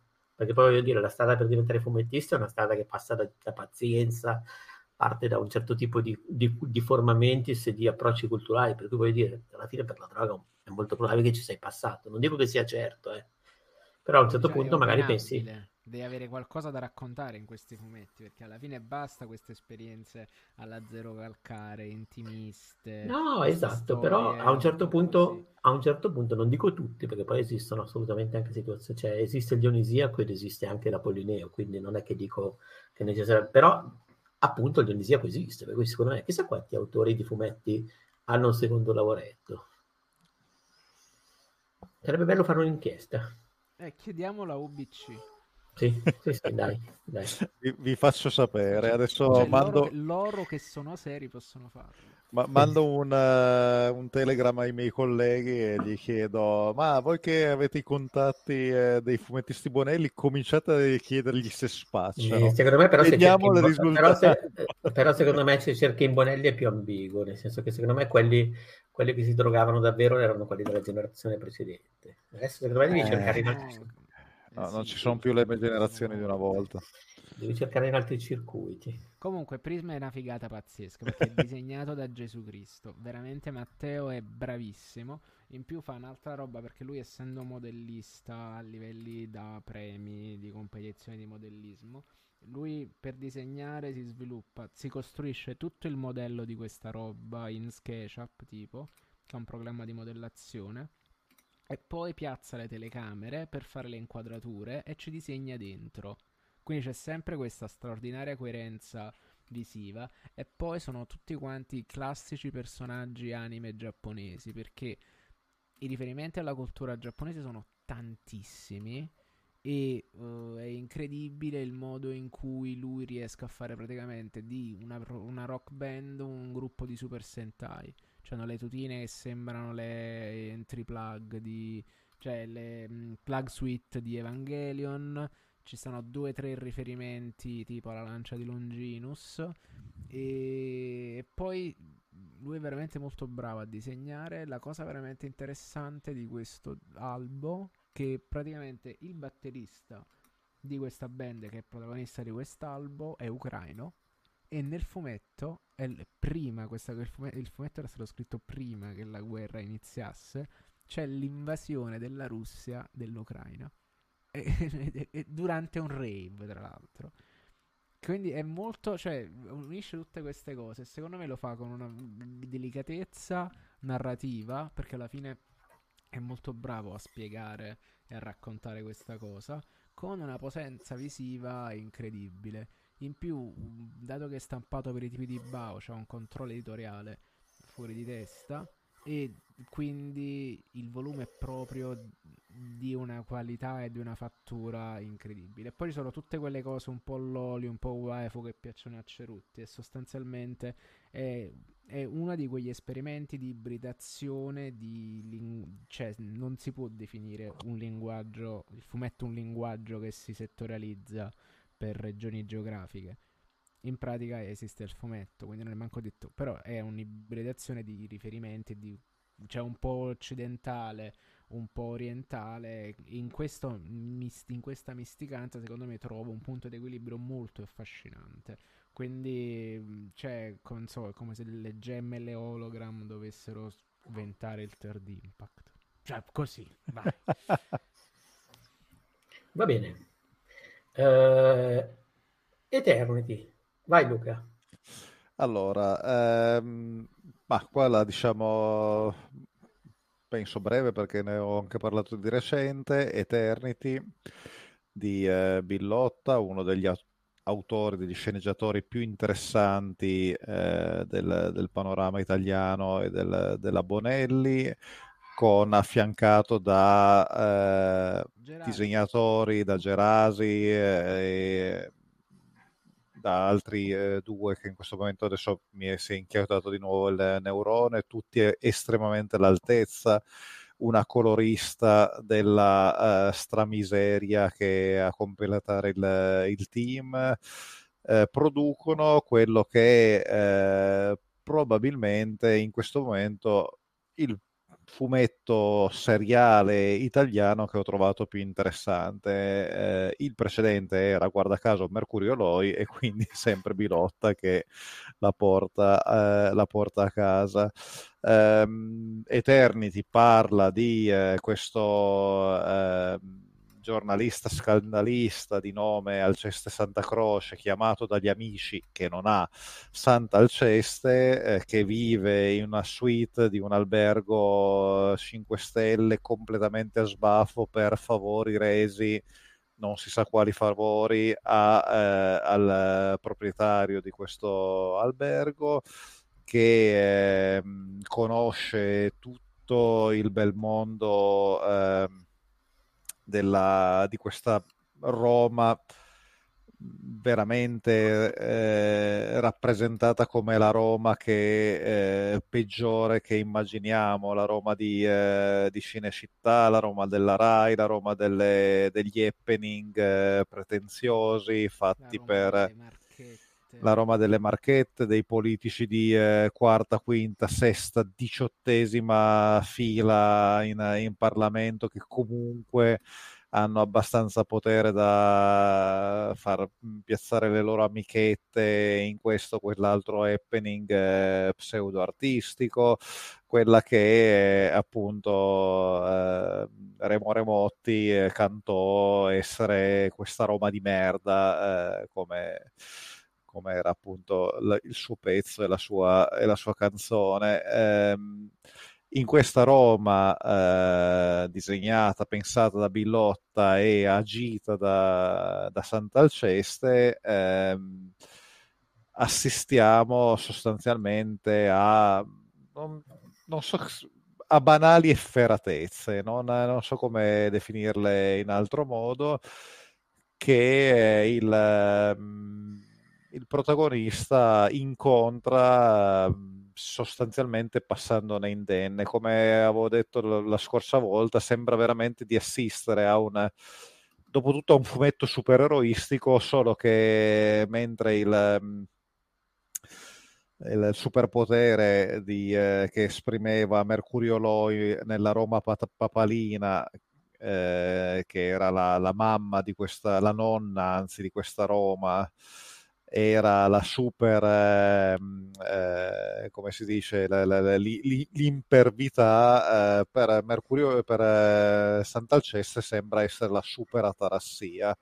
Lui è inscalfibile, intoccabile, eh, non, non, coinvolgibile. Eh, e, ehm, e uno dice perché una cosa del genere dovrebbe interessare, non ho una risposta, l'unica risposta è che è narrata da, come direbbe Francesco, è, narrata, di Cristo, cioè è veramente eh, un, un, una masterclass di, di, sceneggiatura e dialoghi eh, con, eh, che ti racconta situazioni di cui non vorresti saperne mezza, personaggi agite da personaggi che vorresti possibilmente vedere, vedere, vedere sparire dal, dalla fantasia e dalla realtà.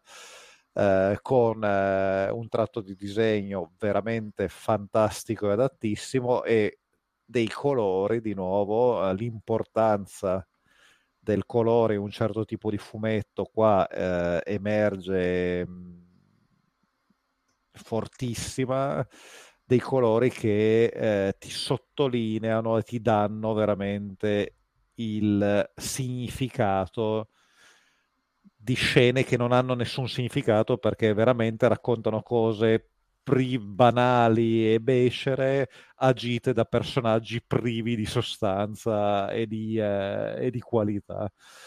E, eh, e, come um, titolai il mio pezzo su BC, eh, La mente di Bellotta è, è, un gran bel posto, ma non ci vivrei, ecco. Sì, perché poi tra l'altro lui è tutto ansioso, è uno un po' è pieno di tic. Però è, è veramente bravo. Cioè, sì, è sì, proprio... È bravo. Le sue, forse le sue cose migliori le ha fatte su spigolature di, di Tiziano Sclavi, però secondo me ha trovato col tempo una sua dimensione. Quindi a, a me diverte sempre tanto leggerlo. Però io ho sempre questo problema, che mi rendo conto che è un problema insostenibile per certi versi e che e questo qua secondo me è una cosa che mi ha trasmesso il Maderna e adesso mi spiego perché. Perché se c'è una cosa che c'è una cadenza stretta posso tollerarne meglio i bassi perché ho subito un rincaro di un nuovo episodio che può farmi cambiare idea e di conseguenza lasciarmi un ricordo positivo più a lungo. Con questa, diciamo, uh, rarefazione irregolare, con questa rarefazione che ormai è diventata la norma per le pubblicazioni italiane perché le edicole sono morte, quindi è diventato un fumetto. Questo qua che un Mercurioloi è fallito perché sostanzialmente non era economicamente sostenibile e quindi Eternity funziona in maniera economica completamente diversa, è un fumetto premium. Considerando che questa roba del fumetto premium significa che me lo fai attendere tantissimo e che quasi mi dimentico della sua esistenza.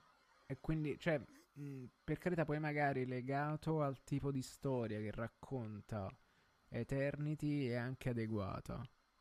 Però devi sacrificare la componente orizzontale a favore di una narrativa molto più verticale, secondo me, per renderla ancora più efficace.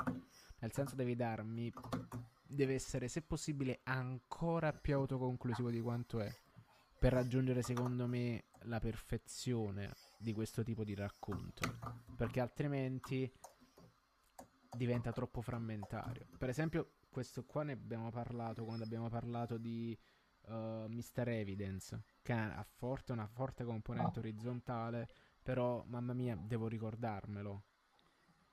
Eh, la stessa cosa è Eternity. Eternity non ha una componente orizzontale forte come quella di Mr. Evidence, ma comunque c'è un filo conduttore, una storia che come tutte le storie di Bilotta non sai dove vuole andare a parare, né se mai andrà a parare da qualche parte e potrebbe anche tranquillamente non dovere andare a parare da nessuna parte. Tra l'altro al cinema domenica ho visto finalmente l'alba che si muove un po' in quegli ambienti lì. E, ehm, e quindi a un certo punto io patisco la, questo tipo di serializzazione. Cioè, a questo punto, se devi farlo uscire a questi ritmi, fammi cose più chiatte. Cioè, da, dammi 20 pagine in più. Cioè, cap- cap- mh, mm, non lasciarmi in sospeso su alcune cose. Chiudimelo un po' meglio. Per esempio, quando Bilotta fa i suoi speciali di Land Dog a cadenza annuale, sono volumi importanti, anche se sono volumi di edicola, e sono molto più conclusi, secondo me nonostante ci sia sì un po' di filo conduttore, però ecco pure là va a spasso era un mondo che è frastagliato e quello ti lascia una cosa che è un po' più così. Però ecco, il mondo è quello di Landoga, quindi tu alcune cose le sai, alcune cose le intuisci e tu puoi collegare i pezzi, puoi farti le tue cose. Qui è un poco navigare a vista.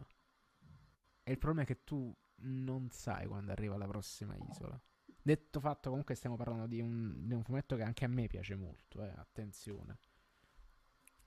Infatti, però, tra i quattro albi che sono usciti, penso che i più belli siano proprio il primo e il quarto, finora.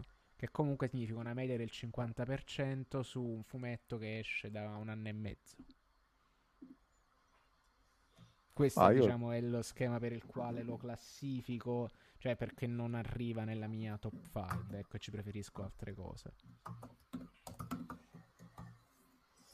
Io invece sono, se posso prendere la parola, Certo. passo alla mia seconda. No, pensavo volessi dire qualcosa tipo anche a Bilotta si fa di eroina. No, no, Bilotta secondo me è cocaina. Cioè, ci gioco- mi ci gioco una palla, due no, ma una sì.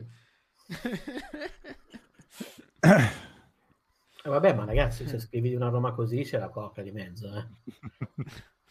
Eh sì.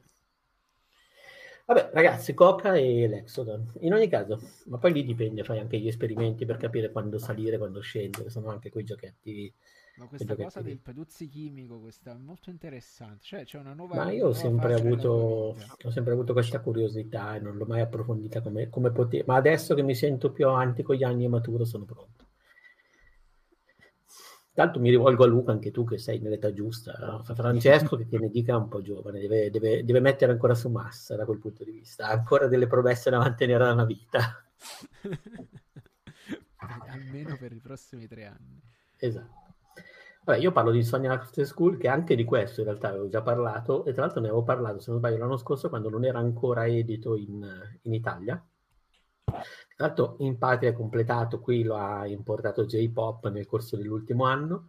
È una storia scritta e disegnata da Makoto Ojiro, di cui tra l'altro sto leggendo un altro fantastico manga che esce praticamente a cadenza settimanale e che eh, purtroppo quello è ancora edito in Italia, che è Neko Note Ranochi Onsan, spero di averlo pronunciato, non dico decentemente, ma in maniera perlomeno minimamente accettabile. Comunque di là racconta la storia praticamente di un ragazzino che va a vivere dalla cugina, però non è proprio la cugina, c'è del tenero, ci sono i gatti, eccetera, eccetera, eccetera. Non è una cosa piccantella, però, nonostante le premesse. Eh, qui invece è una cosa molto più delicata, la missione Capsule Tool di due adolescenti, due ragazzi di 15 anni che sono, si chiamano eh, Isaac e Magari, che praticamente hanno un problema, cioè non riescono a dormire. Non riescono a dormire e questa cosa non la rivelano nessuno, non la dicono i compagni di classe, però si fanno delle grandissime ronfate di nascosto sui banchi, ma non perché siano teppisti o altro, proprio hanno l'insonnia, cioè gente che riesce, prende sonno quando inizia ad albeggiare, hanno quel problema lì. E praticamente loro scoprono che, per puro caso, a un certo punto, questa loro insonnia viene, mh, viene meno, riescono ad appisolarsi, a dormire, eh, quando sono in prossimità, cioè quando sono come se avessero, mh, non, c'è niente in questo senso di, anche in questo caso di piccantello, nel senso che loro praticamente scoprono che una volta svelato all'altro reciprocamente questo problema di insonnia, riescono come se avessero uno spazio loro dove dormire e praticamente vanno in quello che era l'osservatorio della scuola eh, e praticamente iniziano a ronfare nei pomeriggi anziché frequentare le attività del club o di altro così. Piano piano scoprono anche che hanno un sacco di tempo di notte perché ovviamente non dormono, quindi iniziano, fanno degli esperimenti, iniziano a uscire, si danno appuntamento di notte per girare per la città, tra l'altro in Giappone se, non, se, se sei troppo giovane non puoi girare di notte, credo, per cui devono sempre stare attenti anche alle guardie così e tutto quanto. Eh, lui si inizia ad appassionarsi alla fotografia, stringono il loro rapporto, poi ovviamente diventa anche qualcosa in più, però sempre in maniera molto molto pulita, dedicata, non c'è la roba di Luca Cerutti, diciamo così. E piano piano eh, diventano entrambi, si aprono rispettivamente, diventano entrambi più positivi nei confronti della vita, iniziano anche a parlare del fatto del perché non riescono a dormire, quali sono i traumi che originariamente scat- hanno scatenato questa cosa, per esempio nel caso di magari di lei c'è un, un intervento, lei soffre di un, un, problema congenito cardiaco fin da quando era bambina e non è ancora risolto, quindi anche, si innesca anche questa cosa. Lui invece aveva un problema con la madre eh, che ha abbandonato il padre, insomma hanno avuto entrambi, fa, fanno anche un po' di mh, analisi personale sul perché però piano piano il racconto si sposta un po' da questo punto, inizia a parlare su, di loro che inizi- diventano sempre più, tra virgolette, normali, iniziano anche a conoscere, si aprono, conoscono degli amici, diventano dei punti di riferimento per un gruppo di amici che, per il quale invece inizialmente erano distanti, perché erano due persone chiuse che si sono infatti loro. Lui più di lei, nel senso che lei era un po' più solare, nonostante poi avesse questo passato al quale forse anche reagiva in maniera eccessivamente solare eh, crescono, passano anche, il racconto si prende anche il tempo di far passare qualche anno, evolve il loro rapporto, la loro relazione, entrano in gioco anche i fattori della famiglia, così, e, e diventa sempre più bello. È disegnato da Dio, è scritto veramente bene, nel senso che riesce a essere sempre delicatissimo, tra l'altro è veramente interessante leggere due manga dello stesso autore dal, contemporaneamente, nel senso che vanno avanti contemporaneamente, perché è vero che in Giappone si è concluso da poco, ma da pochissimo. L'ultimo capitolo di Sonia Carter-Court qui non è ancora arrivato, per cui in pratica li sto leggendo in contemporanea. È incredibile notare due registri così diversi, ma anche simili, ovviamente. Questa cosa è molto, molto affascinante. E è veramente una, un, un'opera che in qualche modo ti concilia con la vita e che ti fa pensare alla giovinezza eh, senza quel, quel saporaccio di nostalgia, cioè la, ti, ti immedesimi sinceramente in loro, eh, puoi capire come se la passano, però in qualche modo sono due ragazzini di un'altra generazione. Questa cosa, dal mio punto di vista, è, la, è una delle prime volte che mi succede, ma ancora adesso mi succede di leggere manga con protagonisti adolescenti e tendo a sovrapporre il mio sguardo a loro. In realtà qui li, proprio li percepisco come una cosa altra, ma forse perché sono scritti anche due personaggi che, che prescindono il lettore, che vanno per la loro strada, questo non è necessariamente un male. In questo caso funziona molto molto bene prendersi quella distanza, ecco. rende la storia più, uh, come si può dire, più, dà un tocco di verità in più alla storia, ecco funziona, funziona molto molto bene, non, non, è mai ricattatorio, ecco, non, non, non, cerca mai il consenso del lettore, non cerca mai di entrare nella testa del lettore, di, così fa, va, è, è, proprio una, un'opera che, che, che, va per la sua strada in maniera assolutamente onesta, bellissimo. Addirittura. Ma sì, godiamoci la sta vita. Senza eroina però. Sì, sì, per ora, per, per ora, per ora. Eh, invece il, citiamo il secondo posto di Maderna che è Juliette, i fantasmi ritornano in primavera, che ovviamente devo googolare perché le letture di Maderna sono imprescrutabili, ed è recensito sullo spazio bianco ed è un'opera di Camille Jordi che però non, no, però penso che abbia, sia tratto dal romanzo. Ah no, finalmente le prime pagine del graphic novel di Camille Jordi edita da Oblomov. Non ho molta simpatia per Oblomov, però non ma così a pregiudizio. Cazzo Igor. Allora, c'è, c'è, c'è, c'è, quel, c'è, un layer di fighetteria trimestre, però non voglio neanche per, però Coconino sì, Oblov eh, ci sono passati infatti se, tu, tutti i piccoli editori sono passati da quel layer di fighetteria diamogli un attimo di tempo poi sì, prima o poi anche sì. loro cominceranno a pubblicare però, manga però qui non è il piccolo editore però qui non è il piccolo Aspetta, editore Oblov qui è il venerato, è il venerato maestro di Igor e dei suoi amici ah. il suo amico Gonagai No, ma che è ancora il suo amico Giungi, Giungi ah, come si dice, Giro Taniguchi, Igor. Sì, sì, ma questo... eh, però Giro Taniguchi è un pochettino, cioè, ci ha un po' lasciato. Cioè. Eh, boh, ma Igor è abituato sì, a parlare, a certo, era per dire che però è quel tipo di, è quel tipo di, di, di rapporto col manga veramente molto, molto poco pop. Cioè, cioè Però vabbè, insomma, non sono più certo per parlare male di Oblong, anche perché lì... Quel, quell'odore sì, di strega. Sì, sì. Diciamo. È, il manga, è il manga, che, è il manga che, non, è, che, non, ha, che non passa in edicola, che non, è il manga che non finisce a leggere sul treno in Giappone. Allora, è il manga non lo so, cioè, gra- so, opere eccellenti, ma che in qualche modo però non riescono a starmi simpatiche nel complesso. Problema mio. Così ci siamo alienati, Igor, che ci Tra tanto ormai penso che la penso che la quantità di denunce che abbiamo accumulato con questa singola puntata eh, sia ragguardevole, sono particolarmente contento io... Ma io in questo momento sto registrando dalla Svizzera, per quanto ne sappiate, quindi sono fuori dalla... dalla... Vai, con... Vai col primo posto di Francesco, va, che me l'ha anche passato. Ah, ecco, il... E attenzione, non l'ho ancora letto. Non l'hai ancora letto perché sei un puzzone. Questo. No, perché sono, perché sono una testa di minchia, lo dico con molta ecco. serenità. Io non solo l'ho passato a mezzo mondo, cioè l'ho passato a mezzo mondo tra le persone che voglio che ne ah, Attenzione, me l'ha passato una copia regolare cartacea, cioè non, non voglio fare illazioni, così esatto. me l'ha esatto. prestato. Esatto. E soprattutto per Igor che ci ascolta sempre e ha l'avvocato pronto. Ma in realtà invece per esempio Roberto è un, uno pro di queste cose. E secondo me il più grande scandalo del fumetto italiano è che non si è parlato di quanto è bello questo albo perché sto parlando dell'ultimo oh, per ora volume di Ciambara che si chiama Di uomini e orchi scritto da Roberto Recchioni disegnato da Andrea Accardi e che cos'è? Ciambara, ecco, fa quella cosa che dicevo prima quando criticavo Eternity, la serializzazione di Eternity soprattutto, ovvero avere una storia orizzontale che è più che altro un pretesto affinché le cose funzionino o per cui i protagonisti si muovano, ma niente di più.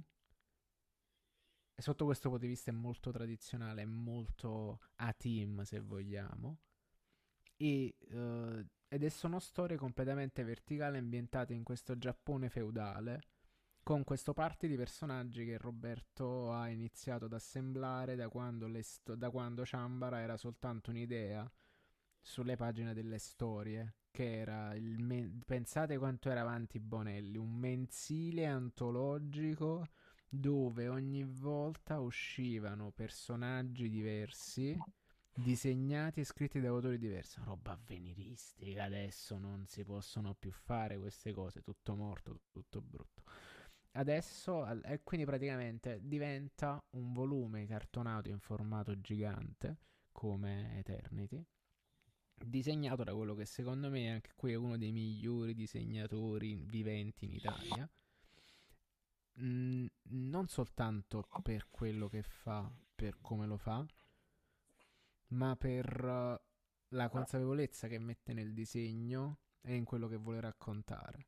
Perché ogni vignetta di questo fumetto trasmette una consapevolezza della materia trattata e una padronanza del disegno, del segno e di quello co- che può fare effettivamente, che è un tratto estremamente malleabile, quello di Accardi, che passa dal teatro no passa al ka- cioè al teatro no, perdono, dal, ka- dal kabuki alla pittura tradizionale giapponese per poi farti vedere quello che era soltanto un arazzo e quindi questa storia mitizzata trasformartela nella pagina dopo in una scena di battaglia cruentissima a sovrapporre quello che poi è una delle tematiche che è uscita più forte negli ultimi due volumi di Chambara secondo me ovvero l'emergenza nel mondo della cultura giapponese tradizionale di un layer di fantastico inspiegabile. Perché essendo tutte quante storie che affondano nel mito perché chi conosce la storia giapponese sa che la storia giapponese è principalmente sconosciuta e affonda nel mito nella sovrapposizione del reale e del leggendario quindi in questo qua perché uomini e orchi? Chi sono gli orchi per la cultura giapponese? Cosa sono gli oni? E quindi ci sta un'analisi semantica di una figura e dell'etnia degli Ainu in questo caso, che sostanzialmente è andata persa. E nel raccontare questa cosa, Roberto ci mette dentro una storia di un padre putativo che accompagna una che accompagna praticamente al, in, insospettabilmente questa bambina quello che, verso quello che dovrebbe essere la sua destinazione finale. In pratica, la storia qual è? Casetta, famiglia felice, a un certo punto irrompe l'orrore.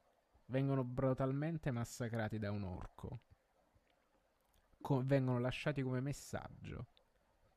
Allo shogun viene fatto riferire che se non verrà onorato un vecchio patto,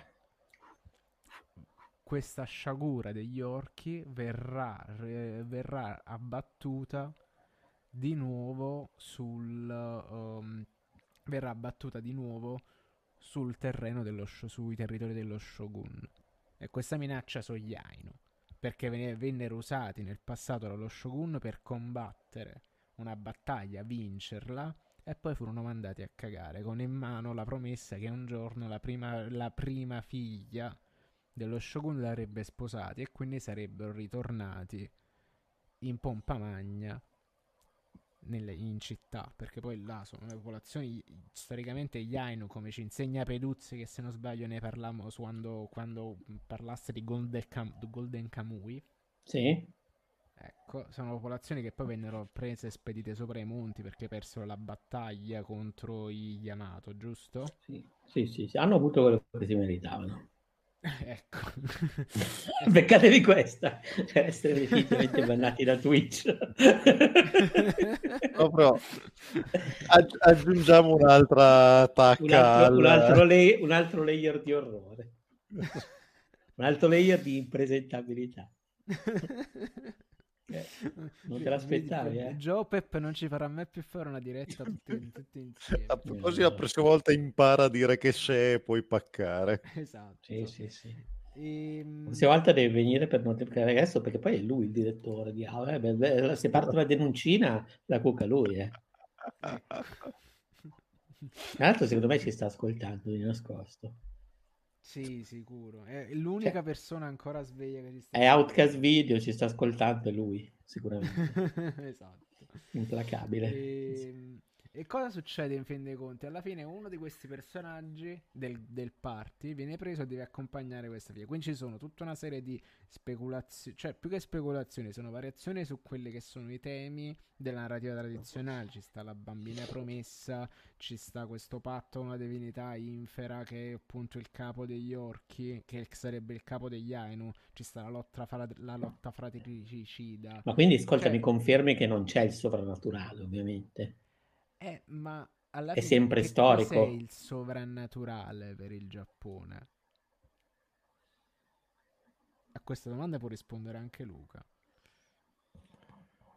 È molto più radicato nel, nel quotidiano di quanto noi siamo abituati a, a considerare. No, io, io questo lo capisco, però extra-diegeticamente mi, mi- mi- mi- mi dici che cioè, non, non ci sono tracce di sovrannaturale in Ciambara, non, non c'erano finora.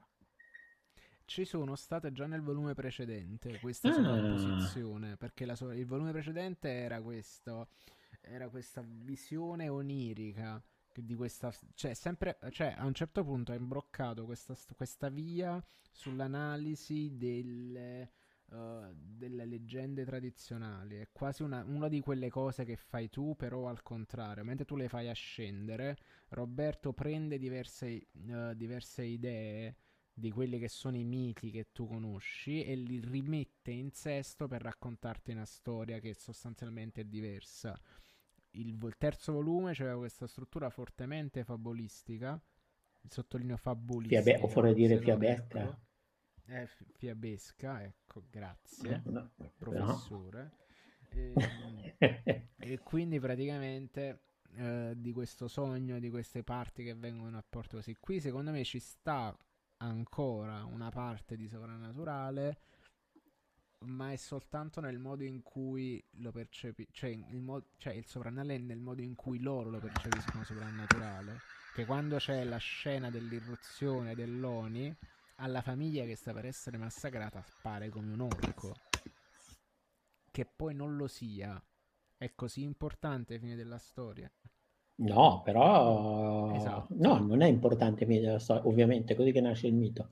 Però mi incuriosiva sapere se di fatto prendevano una sbandata in quel senso lì, che poi non è una No, sbandata, no, nasce- non cioè, sbanda, però hai detto bene, è così che nasce il mito. E Roberto lavora esattamente su questo. E quindi riesce, secondo me, a tirare fuori un prodotto che incredibile, è veramente molto bello. Graficamente è eccezionale, sono delle scene che sono di una bellezza mozzafiato, veramente Accardi è un maestro, è veramente veramente un maestro. E in più ci sono tanti piccoli dettagli che secondo me nel- dall'espressione dei volti, dai paesaggi, dalle pose delle spade, cioè è veramente un fumetto bellissimo. L'ultima, cioè la chicca proprio che fa impazzire le didascalie, che sono una cosa che nel fumetto contemporaneo non si fa più. Quindi le box con le didascalie sono tutti quanti haiku che ha scritto Roberto. Cioè, quindi aggiung- e, e sono esattamente la descrizione di quello che stai vedendo come haiku. Cioè, è veramente un prodotto fuori di testa. Quindi anche questo ne esce uno una volta ogni ne esce uno all'anno, tra l'altro, non uno ogni volta di papa. E- ed, è un- ed è veramente incredibile. È una gioia. Tra l'altro, c'ha un forma- una foliazione che va a cazzo perché sono più delle 60 pagine di Eternity. E sono penso intorno alle 100, che comunque è un volume importante. Ed è, bell- è veramente bellissimo. È veramente bellissimo. Non solo, cioè, Roberto me lo fece leggere per- in anteprima quando ne parlai proprio qui. Poi ho preso e sono andato a comprarmelo in fumetteria eh, quando, quando è uscito perché veramente è eccezio- è- secondo me è eccezionale Eccellente, adesso me lo, me lo leggo anch'io perché mi, mi sento ancora più, ancora più deprecabile a non averlo fatto. Bene, ragazzi, quindi passo, passiamo al primo posto di Cerber che sto leggendo anch'io, tra l'altro, e non so perché mi sono ricordato, non lo infilo, infilerò l'anno prossimo. Ok, Vai. allora, eh, beh, ehm, la premessa è che è sempre una gioia quando non hai dubbi su qual è il tuo preferito del- dell'anno, perché vuol dire che hai visto qualcosa anche per quell'anno che ti ha preso davvero tanto bene. L'anno scorso era stato Oshinoko, quest'anno a replicare eh, e a dare quindi eh, motivi di esplosione di bile ai vari incel che non riescono a concepire che dei personaggi femminili possano reggere sulle spalle una storia, abbiamo Akane Banashi. Eh, manga assolutamente atipico con il format di fatto di, una- di un manga sportivo, di uno Spokon, solo che in questo caso la disciplina che viene praticata qua eh, per rivalsa, se vogliamo, e per dimostrare eh, che la sua famiglia e, e suo padre che l'ha preceduta in questa disciplina vale è il rakugo, cioè una forma teatrale eh, popolare eh, nata nel XVII secolo in Giappone eh, per le case da tè o i locali appunto della medio-piccola borghesia, quindi un'arte che non può avere palcoscenici ricchi e in cui il, eh, l'attore, un singolo attore, re- recita tutte le parti da seduto. Immaginatevi, come dicevo già la volta scorsa, quando ne parlammo, immaginatevi le giullarate di Dario Fo,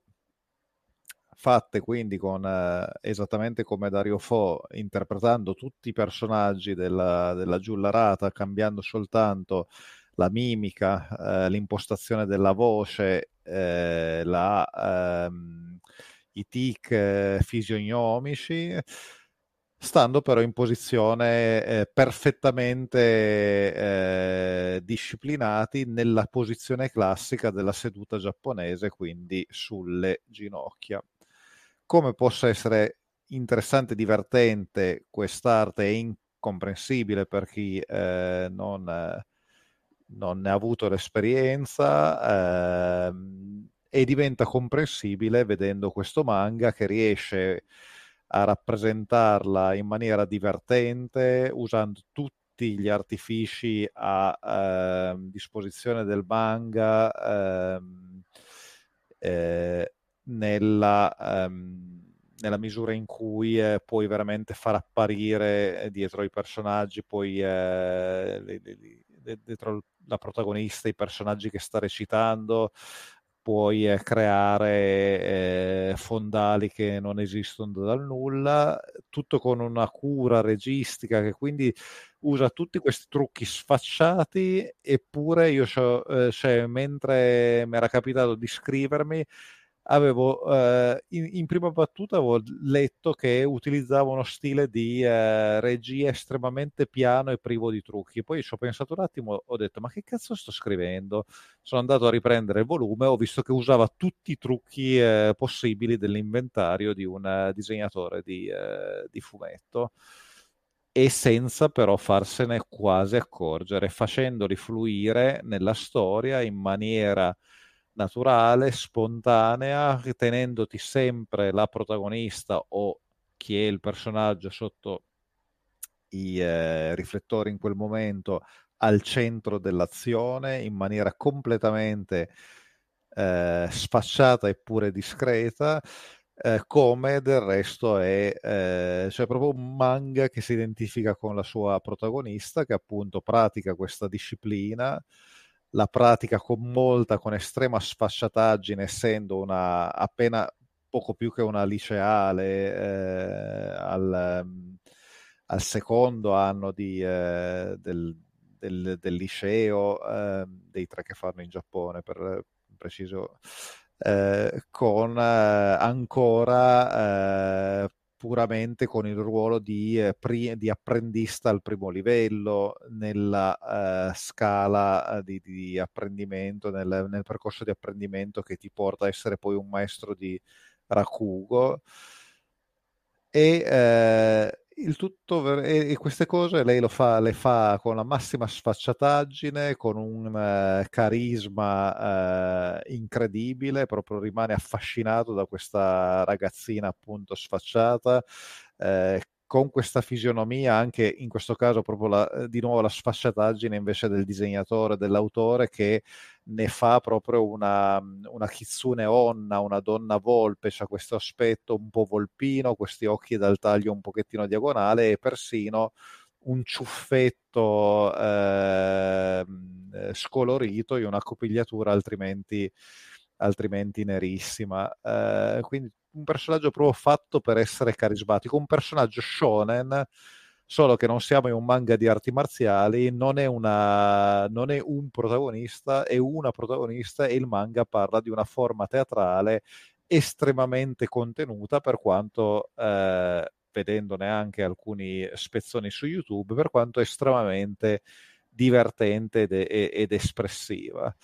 Eh, la storia, vabbè, ne faccio la rapidissima sinossi giusto per eh, memoria, racconta di lei, figlia di eh, una, una, donna lavoratrice che eh, di fatto si trova a mantenere, si è trovata a mantenere la, fam- la figlia mentre la famiglia, mentre il marito inseguiva il sogno di diventare una, eh, una Kogoka di primo livello, una eh, Futatsume, se non sbaglio è il termine, e che però al, all'esame di abilitazione incappa nel, nel peggiore esame di abilitazione della storia moderna del Rakugo, in cui il, il vecchio maestro, la, la, la, la, la divinità in terra del, della sua scuola decide di espellere tutti i, eh, gli esaminandi di quella, di quella tornata perché li, ritiene inadeguati, completamente inadeguati a portare avanti la, la, la tradizione. Eh, lo shock è tremendo, il padre per carità è, è, non c'è il, il, dramma è limitato, il padre semplicemente a quel punto si trova un lavoro, diventa un colletto bianco, guadagna, eccetera, però il suo sogno è fondamentalmente infranto e, viene, e i cosci vengono raccolti appunto da Akane che intende diventare, riuscire là dove il, il, padre ha fallito e far sì che sia proprio il maestro eh, che ha eh, decretato l'espulsione a riconoscere a lei il rango di eh, Rakugoka di, di primo livello. E da qui in poi parte appunto tutta la storia tutte, e noi assistiamo alle prassi, alle pratiche che eh, che seguono questi allievi, ad, come in un manga sportivo che si rispetti ad allenamenti ortodossi e non ortodossi per sbloccare determinate operazioni per eh, sgrossare determinate ingenuità e eh, il tutto appunto seguendo comunque sempre eh, in maniera eh, apparentemente naturale e in realtà estremamente artefatta come ogni buona interpretazione eh, teatrale le eh, vicende di questa sfacciata ragazzina dal, dalla incrollabile eh, convinzione e determinazione. Proprio il protagonista shonen classico, il protagonista sportivo, shonen sportivo classico, solo femminile, eh, ragazza e eh, in una disciplina che non ha, non ha niente con eh, gli sport, eh, non ha niente in comune con gli sport più appariscenti e, e, e muscolari. Davvero una grandissima, una piacevolissima sorpresa di quest'anno portata con enorme entusiasmo da J-Pop al Comic Con e poi rimandata praticamente fino a Lucca e quindi lo, ne avevo sentito parlare al Comic Con e poi l'ho aspettata per praticamente sei mesi eh, con, con, la bava alla bocca eh, e poi finalmente arrivata ed è stata una grandissima soddisfazione. Va bene, vado io con il mio primo posto che è un manga che ho iniziato a leggere perché mi ha spacciato sia rutti, tra l'altro,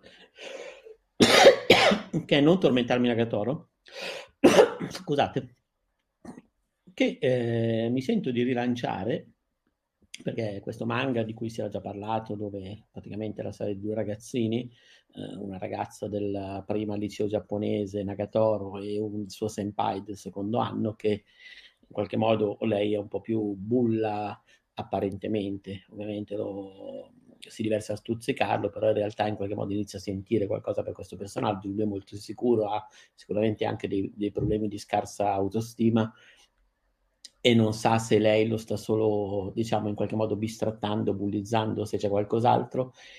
Lei alla fine si scopre più timida e un po' più tsundere rispetto a quello che sembrava all'inizio, anche tsundere non è la definizione giusta per questo tipo mm. di personaggio, però comunque si avvicina, anche e piano piano iniziano a, come due ragazzini, come disse Luca durante la sua presentazione, sono dei ragazzini che non stanno, non stanno cercando di capire esattamente cosa stanno provando l'uno per l'altro, perché in qualche modo non lo sanno neanche loro. È interessante perché prende il punto di vista di lui, ma anche lei è una ragazza intraprendente, eccetera.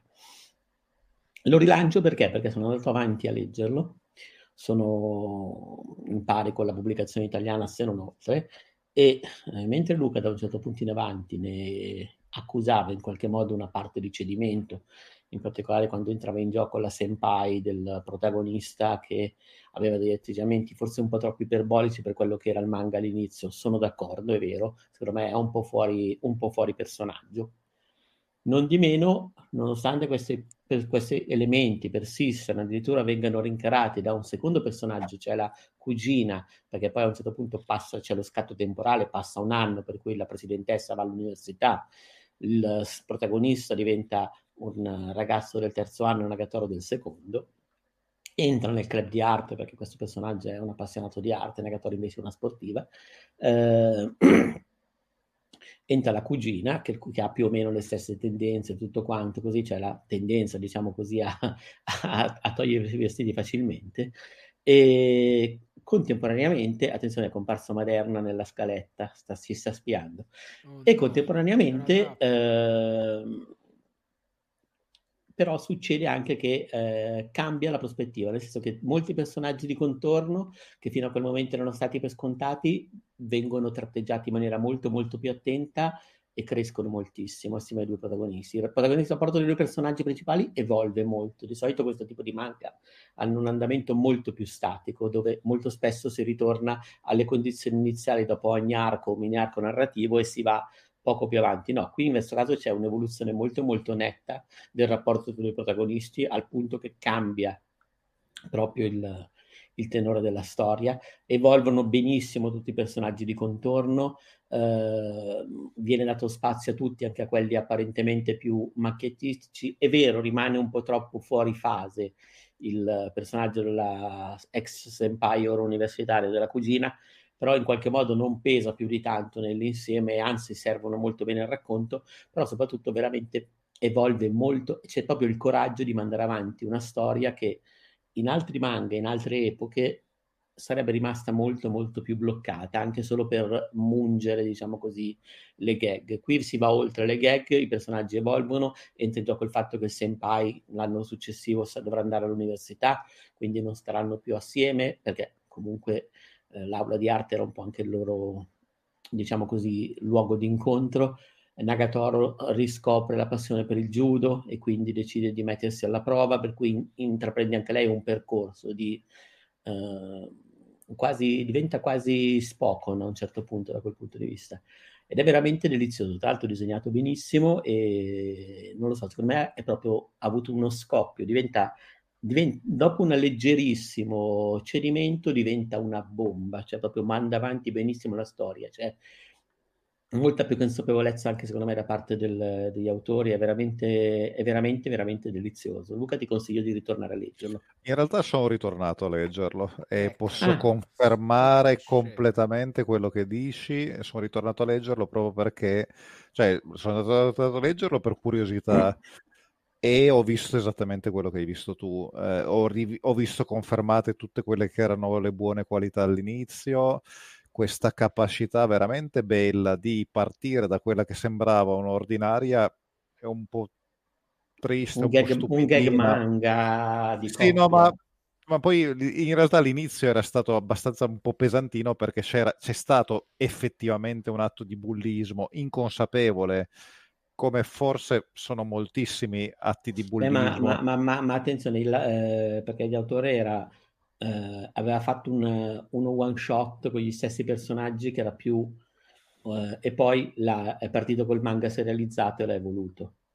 Eh, più che altro appunto perché alla fine la, la cosa, la, l'avevo già detto quando ne avevo parlato, una cosa che eh, non giustifica in nessun modo e non colpevolizza chi subisce gli atti di eh, bullismo, non giustifica i bulli, eccetera, ma a volte, eh, molto spesso, a volte le cose partono, soprattutto quando si è ragazzini, partono per le, nelle maniere più stupide e, e, vengono accolte nelle maniere più stupide. C'è veramente un, un, un pelo tra il disinnescare la situazione e farla invece incancrenire in maniera un po' romantica, in alcuni momenti anche un pochettino esagerata, questi autori hanno deciso di mostrare cosa succede quando dalla, da parte del, del forte c'è comunque l'interesse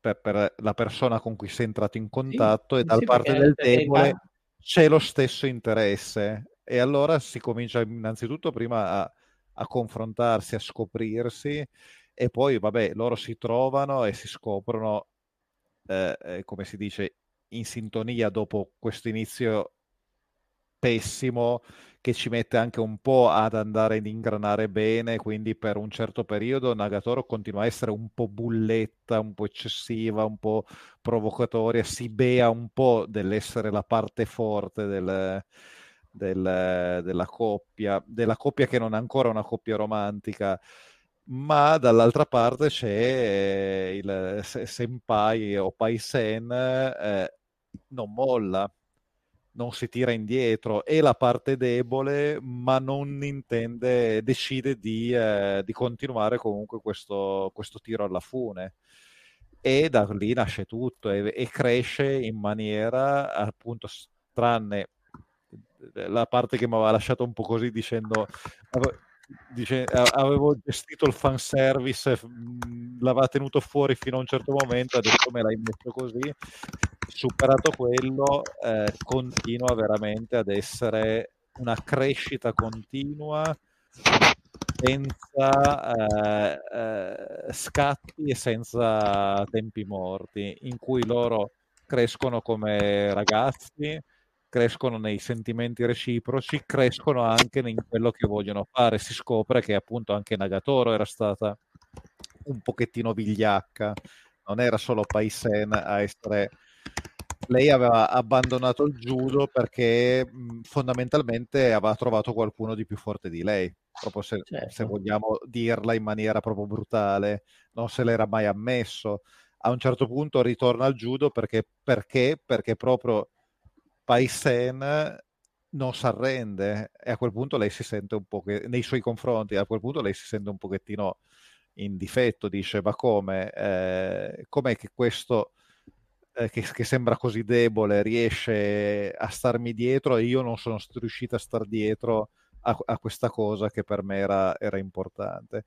E tutto rappresentato con una naturalezza che è veramente anche questo fenomenale. Non l'ho messo per, nei migliori di quest'anno perché lo reggevo da, già dall'anno scorso, cioè da due anni, e quindi. Eh, e poi comunque avrebbe vinto Kane Banashi però, No, eh, beh, però certo. l'ho, l'ho ripreso Al migliore, e- ha, è- e ha avuto un bel picco, dai. Sì, sì, no, veramente ha ripreso alla grandissima e Anche sono stracontento. Attenzione! Sì, sì, è arrivato, è arrivato, eccolo lì. Ma che colpo di scena. È, è- è- è arrivato con i suoi avvocati. Eh, ecco qua. Però Va bene, giallo, io ho finito eh, la mia prima posizione e arriva Maderna che se vuole, abbiamo già citato le sue altre posizioni, vedi tu se tornarci o meno. Ma Eh, tanto io ho, ho cinque parole da dire per ciascuna cosa, per cui... Vai. Non, eh, Una perché, persona seria. Perché io stasera ho detto, ma partecipo con le mie due cazzate o mi guardo Full Metal Jacket? Mi sono guardato Full Metal Jacket. Io, tra, tra l'altro voglio far presente e mi sono testimone che ho tenuto la telecamera e il microfono tutta la sera, ma solo adesso mi hanno sloggiato nella stanza. Ah, ok, va anche bene. ha parlato di eroina. par- Sì, Mhm. eroina, razzismo, sessi- sei volte. stata una Diciamo- live, è stata una live veramente impro- ricevere dalle 4 alle 5 denunce. impresentabile. Ah, ok. No, tra l'altro io adesso, io adesso avrei dovuto registrare con, eh, con Marco, con Esposto, la, la roba nostra Sierra, ma abbiamo deciso di Ah. spostare a, a giovedì pomeriggio perché sta guardando sul suo canale in live le puntate della serie animata di Batman e mi ha detto no, no, devo per forza guardarne un'altra dopo, se no si incazza. Posso, detto, posso dire una cosa veramente impopolare? Eh. La serie di Batman, quella di animata serie degli anni 90, l'ho vista recentemente. Oh cazzo, è una palla al cazzo. Vabbè, ma cioè, ragazzo mio, è una serie di ven- vent'anni fa 20 anni fa per, per adolescenti. Ragazzi, Vent'anni, era- sì, ne- e no, ne abbiamo un ricordo ma- Ne Tu abbiamo un devi capire una cosa, vent'anni fa era letteralmente la prima volta che un cartone animato televisivo americano non faceva schifo al cazzo. Ok. Cioè, ma erano quelli, che, erano quelli prima che facevano schifo al cazzo, non era questo che era il capolavoro que- della no, vita. questo insomma. era una roba stilisticamente fuori di testa, ripeto, nel contesto. Tra l'altro, Eh. se vai a vedere nel periodo, quelli giapponesi non è che fossero disegnati esattamente da Leonardo, le serie TV giapponesi pure, eh, ma quelle americane erano disegnate dal figlio stronzo di quello che non era Leonardo. E, Eh, e in più era cose dei cupo- J. Joe, quella Ma- roba ma là, c'è insomma. The Real Ghostbusters, al confronto questo pare Kubrick. No, ragazzi, però in Giappone in quegli anni secondo me c'era roba più de- non così male, nel senso che stava, No, no. pri- era, era prima che arrivassero i fondali scadenti di, di- di un Cioè- paio d'anni dopo. Ma prima un cazzo, cioè, allora c'era, c'è- che, che c'era roba mediamente migliore, sì, ma comunque c'era il riciclo. la ro- eh, io, io- e qui poi veramente, però non, fa- non apriamo e chiudiamola subito sta parentesi. Però io ribadisco sempre sotto, quelli che fanno il meme oggi c'hanno Peppa Pig, quando eravamo giovani noi c'erano le figate, o sono in malafede o sono stronzi. No, perché sono oggi stronzi. stanno Adesso molto meglio i bambini. è veramente, è veramente vergognoso. Sì, no, c'è, c'è un livello inqualificabile, ma soprattutto, soprattutto se parliamo della roba per ragazzini proprio. Cioè, Ma no, ma tu, cioè il livello medio dell'animazione oggi, già solo se conti come si è alzato quello di tutto ciò che non è giapponese, hai, hai la- hai già la risposta, è superiore. Ma poi, in però hanno generale... deciso che devono rifare il revival della serie degli X-Men per abbassarla drasticamente di nuovo il livello. Vabbè. Un saluto, a Marco, un saluto a Marco che sta guardando l'episodio diretta alla mezzanotte 45. No. Se no, e, vabbè. Comunque, Francesco, eh, il problema è che è una serie animata, cioè ci sono puntate belle, puntate brutte, come qualsiasi serie animata. Becchiati. No, ma comunque Cioè, come qualsiasi allora, serie io Tu guardati, guardati il lungometraggio, La maschera del fantasma, La secondo me quello è ancora bello. per dirti che La maschera del fantasma è molto bello. Ma vedi, eh, e ci sono delle puntate che sono su Che quel sono- livello. che sono quella roba lì. La serie così. Mm, animate. Vabbè, è chiaro, è una serie TV contro un lungo lungometraggio uscito pure al cinema, e grazie al cazzo. Eh, però di Vabbè, ma è come dire che i- i- gli, o- gli OV e i film d'animazione sono meglio delle serie TV. Eh sì, ci stanno più soldi. Sì. Cioè, cioè, voglio dire, I tre film dei Cavalieri dello Zodiaco che dici, ah, questi sì che sono disegnati bene, mica come una merda della serie TV che c'era una puntata ogni 45 disegnata bene. Eh, eh, eh, Ma, ma ragazzi, cioè, io ricordo veramente serie americane inguardabili che guardavo solo perché c'erano i giocattoli e me le vendeva il marketing, ma erano inguardabili. Ma E serie giapponesi, alcune effettivamente fighissime, secondo me, nel senso che erano proprio ben fatte, come eh, Orange Road piuttosto che Mesonic Goku, però parliamo della serie della primissima fascia, e poi un sacco di merda. O Conan per dire quella dello studio Ghibli, quella era bella. sì, sì. Sì, Eh, beh, però- la, differenza, la differenza è che le serie animate americane, pur negli anni Ottanta, cioè quando ero piccolino, mi, rendevo co- mi ci divertivo, mi rendevo conto, minchia, sei disegnata di merda. Quelle giapponesi sono dovuto arrivare all'adolescenza a prendermi con cazzo, però era disegnato male Goldrake in quasi tutte le puntate. No, vabbè, grazie, però quella, quello era veramente una... un- ma lasciamo perdere, dai. Eh, però, però Goldrake, se tu vai a vedere, c'ha due puntate che sono belle perché Shingo Araki ha detto questa la disegno. Sì, però, però cazzo, anche è, è veramente pieno di robaccia. Allora, Eh, è è proprio- la cosa che diceva Tezuka. Perché dobbiamo fare tutti questi frame? Non bastano tre frame per fare un disegno animato che sia decente? E la risposta è sì, possiamo farlo. Soltanto Comunque, io arrivo e rompo il cazzo. Tanzillo, io ti sento basso rispetto a Peduzzi. No, non è vero, la gente... Ma se prima in chat ci hanno fatto i complimenti per l'audio e per la qualità e per la pulizia sonora. Però, ma no, no, ma non ho detto che si sente male, ho detto che è più No, no, basso ma non ho detto, a te. è, è forse Parla, la parla migliore- Luca? Luca parla? Eh, prova. Nettamente, Tanzillo è quello più... Poi non so il mio volume perché non mi sento, ma no, Francesco, tu sei più basso. Allora, io ho anche Oh. girato, come ho detto all'inizio, adesso giro a palla la manetta del Vai, game, prova. Non è cambiato un cazzo rispetto a un attimo Non è fa. cambiato un cazzo rispetto a prima. Mm, Nemmeno no. adesso. E allora Mm, c'è un no. problema di software. Perché qua Eh, l'ho può girata proprio. Eh, vabbè. pazienza. Comunque, cioè, se- eh, dopo questi dieci minuti di divagazioni, visto che sono entrato, allora io la, la mia, ve l'avevo detto, la mia top 5 per farlo ho dovuto mettere un quarto e un quinto posto che, cioè, ma chi cazzo di top 5 è?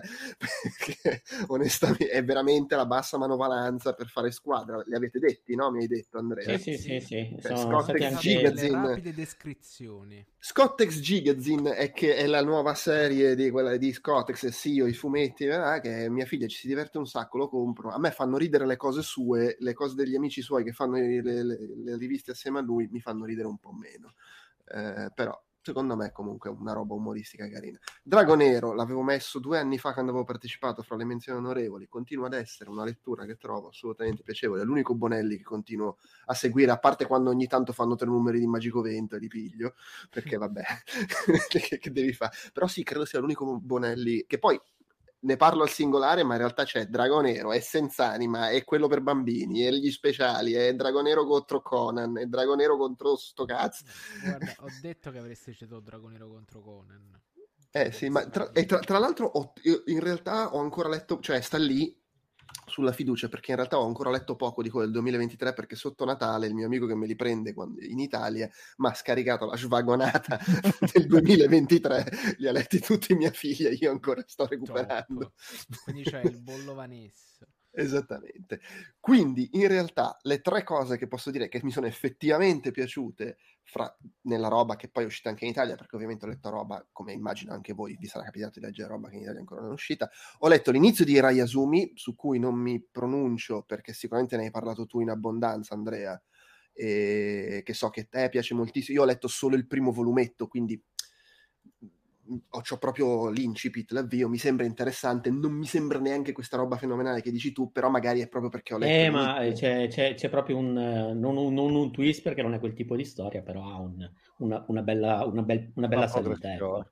Ok, ok. E menzione invece due cose che eh, sono... Uno si chiama Juliette, in italiano è Juliette trattino i fantasmi ritornano in primavera, che io veramente non lo so, la gente, ma che cazzo... Eh, che è ehm, questo fumetto eh, francese di tale Camille Jourdi che non conoscevo, però vedo che ha, ha pubblicato altre cose. È, è, praticamente la versione francese del film americano sulla vita di provincia, perché è ambientato in Francia, questa ab- abita a Parigi, eh, è, è, una donna che abita a Parigi e che però torna, adesso non mi ricordo qual è il pretesto, se è un periodo di vacanza, ehm, nel paese dove è cresciuta a trovare la famiglia e c'è proprio, son, sembra un film Sundance o di A24, cioè con questa qua che torna in provincia e minchia in provincia sono tutti pazzi, la, la, la madre con l'amante, quell'altro che si traveste, i, la, la, gente che fa le robe più assurde, evidentemente la vita di provincia dei, che sembra tanto strana dei film americani non è poi così strana. In effetti io ogni tanto torno in Abruzzo e non è che stanno tutti bene là. Eh, con tutto l'affetto. E, ed è molto bello, è proprio quel tipo classico di storia a metà fra il, il, eh, com'è che è la Addio, la tragicommedia, no? Eh, che ci, è pieno di momenti umoristici molto, molto divertenti, ma con anche il, tutto il dramma sotterraneo, le psicosi, le, le, le, la, difficoltà del, del, vivere e anche del rapportarti col, col tuo passato che, che, ritrovi e che dici minchia ma io non cioè, io ho un motivo se da qua me ne sono andato e, e, anche quella cosa che a me piace molto quando racconti queste cose un po' di, di vita quotidiana del non dare una conclusione nel senso lei arriva eh, si ritrova per qualche settimana di nuovo immersa in sto marasma e poi a un certo punto se ne va e, e molla lì le cose dove, come stavano. L'ho, l'ho, l'ho trovato molto bello, non, non, non, mi ricordo quale editore l'ha pubblicato in Italia, ma insomma si, si trova, perché poi io queste robe le compro qua o me le regalano qua e devo andare su amazon.it per scoprire se sono uscite in Italia o meno. Eh, che devo fare? E l'altra cosa è l'apoteosi di questo scoprire se sono uscite in Italia o meno, si chiama Ladra, questo fumetto in Italia, questo lo so, è uscito, l'ha pubblicato Bao, e, e in realtà l'ho comprato la, l'anno scorso quando ero a San Francisco, alla GDC, eh, pensando che fosse un fumetto americano, e dici, no però c'ha un bel gusto europeo sto fumetto, e infatti è francese.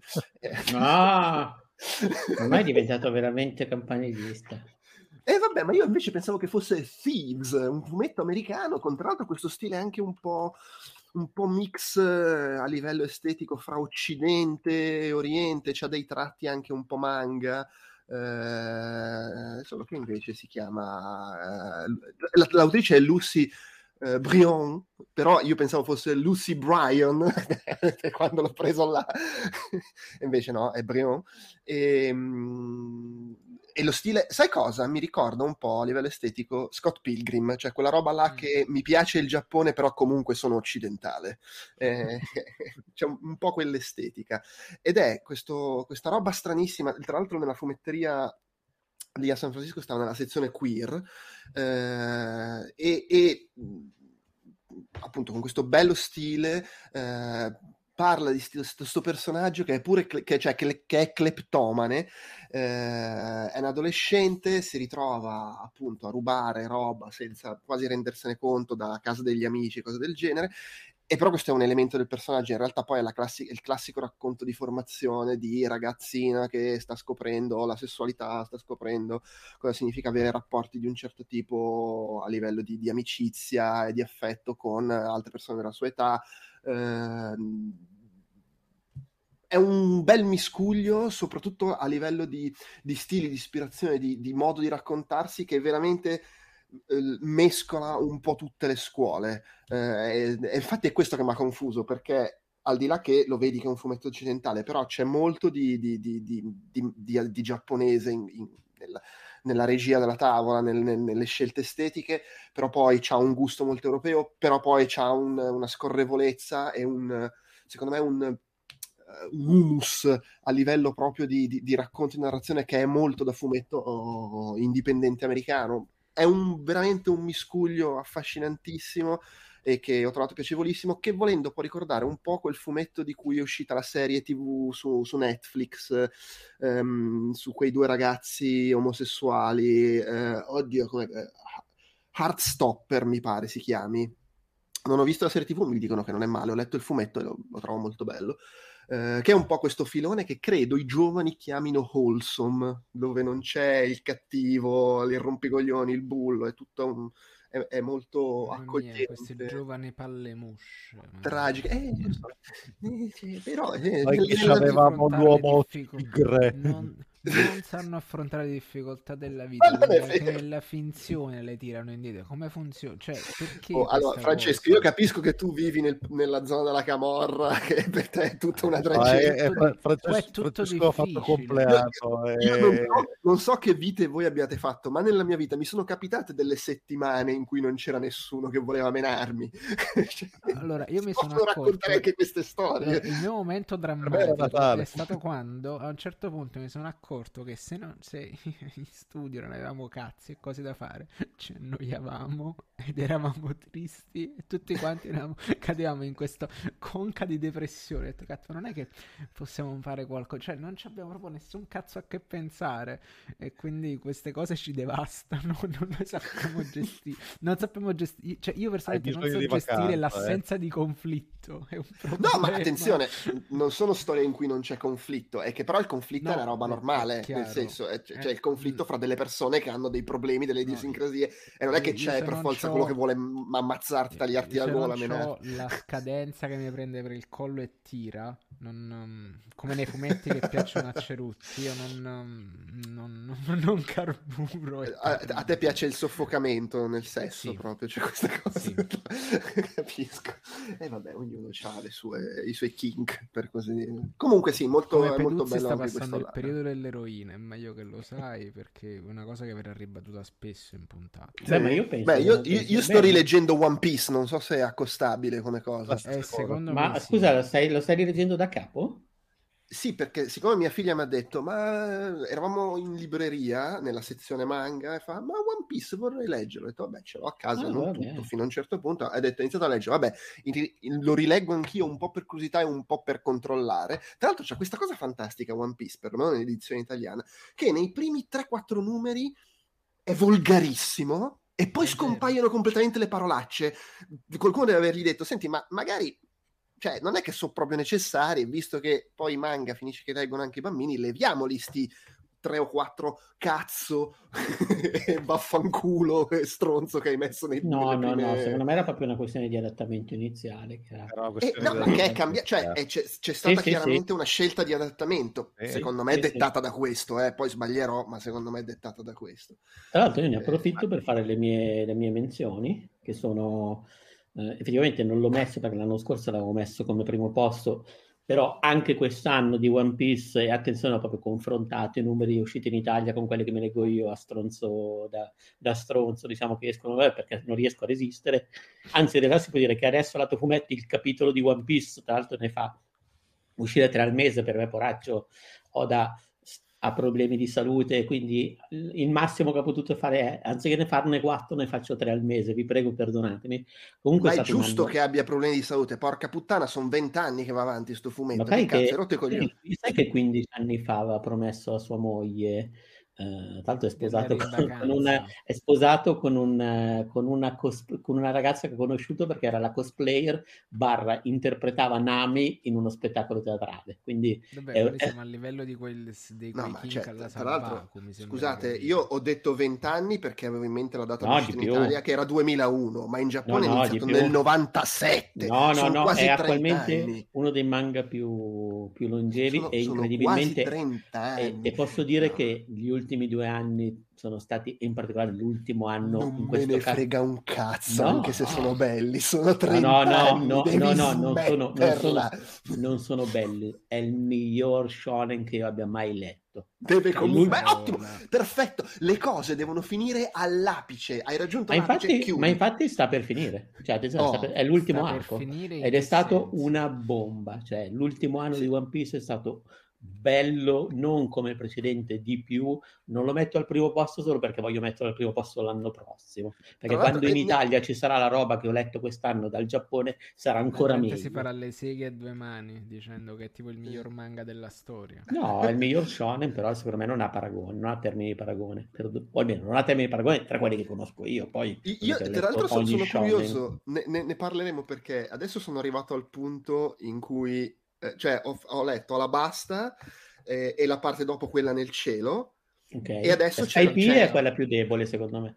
Eh, ma infatti adesso palla arriva la parte... cazzo io. è una- il termine è una palla al cazzo. È quasi un filler, è quasi un filler, secondo me. Poi dopo, allora- dopo- dopo va tutto dritto. Il fatto è che Alabasta era molto figo e quindi secondo sì. me c'è anche quello e il- eh, adesso sta arrivando il momento in cui poi avevo mollato, nel senso che eh, Sì, dopo Alabasta mollato era... Anche perché poi sì. Alabasta finisce in una maniera che potrebbe anche essere la fine, secondo me, come si Sì. conclude, cioè ti dà proprio soddisfazione e poi c'è, Ah. vabbè, adesso c'è un'altra saga mm, e ce ne saranno altre 42 così. No, e- e e- no, ma tu adesso vai, cioè, nel senso, aspetta, levati dal cazzo Skype. No, ma quello è già finito Skype, sta facendo no, una parte dopo. è, so- è solo Eh, piacere e su godimento Skype per anni. Eh, hai, eh, hai però davanti tu, allora, io sto hai davanti- parlando con un muro, ti sto dicendo che io dopo Skype c'è la parte in cui a un certo punto ho detto mi sono rotto il cazzo e quindi voglio Sì, vedere se per- mi succede Era nuovo. su Skype che escono i point drift, giusto? No, Sì. cioè, Sì, sì, sì. Vabbè, Sì, ma ragazzi. Materna, vai avanti, Ecco. tanto adesso Certo che vada ti avanti, anche, anche perché lei vorrà andare avanti, perché lei è il primo manga che... No, Esatto. vero, ha letto Ki- Ki- Kirby, Doraemon, però insomma la- il primo manga di questo tipo che legge, per cui figurati. No, ma questo è, è veramente... Allora, secondo me poi ha- hai davanti della...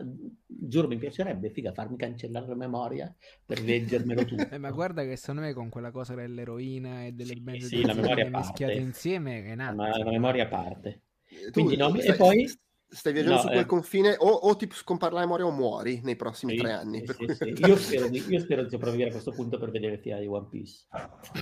E mi girerebbero i coglioni a questo punto, perché io sono veramente una... Non l'ho mai mollato, sono sempre Voi, appassionatissimo. voi mi- ridete, ma Io- ricordo che c'era lì il grande, lì il grande sogno di Maya che le arrivavano lettere di lettrici anziane che dicevano io vorrei leggere la fine prima di morire a quella, alla- all'autrice di, di, No, di Io, cioè, cerchiamo di far sì che Sta- succeda cioè, perché ricordiamoci c'è che Eye che sta ancora aspettando che, si che superano quel blocco su Berserk perché Eh, l'autore è da un po' che non si fa sentire. Sì, ok, però Berserk non ha la, la costanza di One Piece neanche per il cazzo.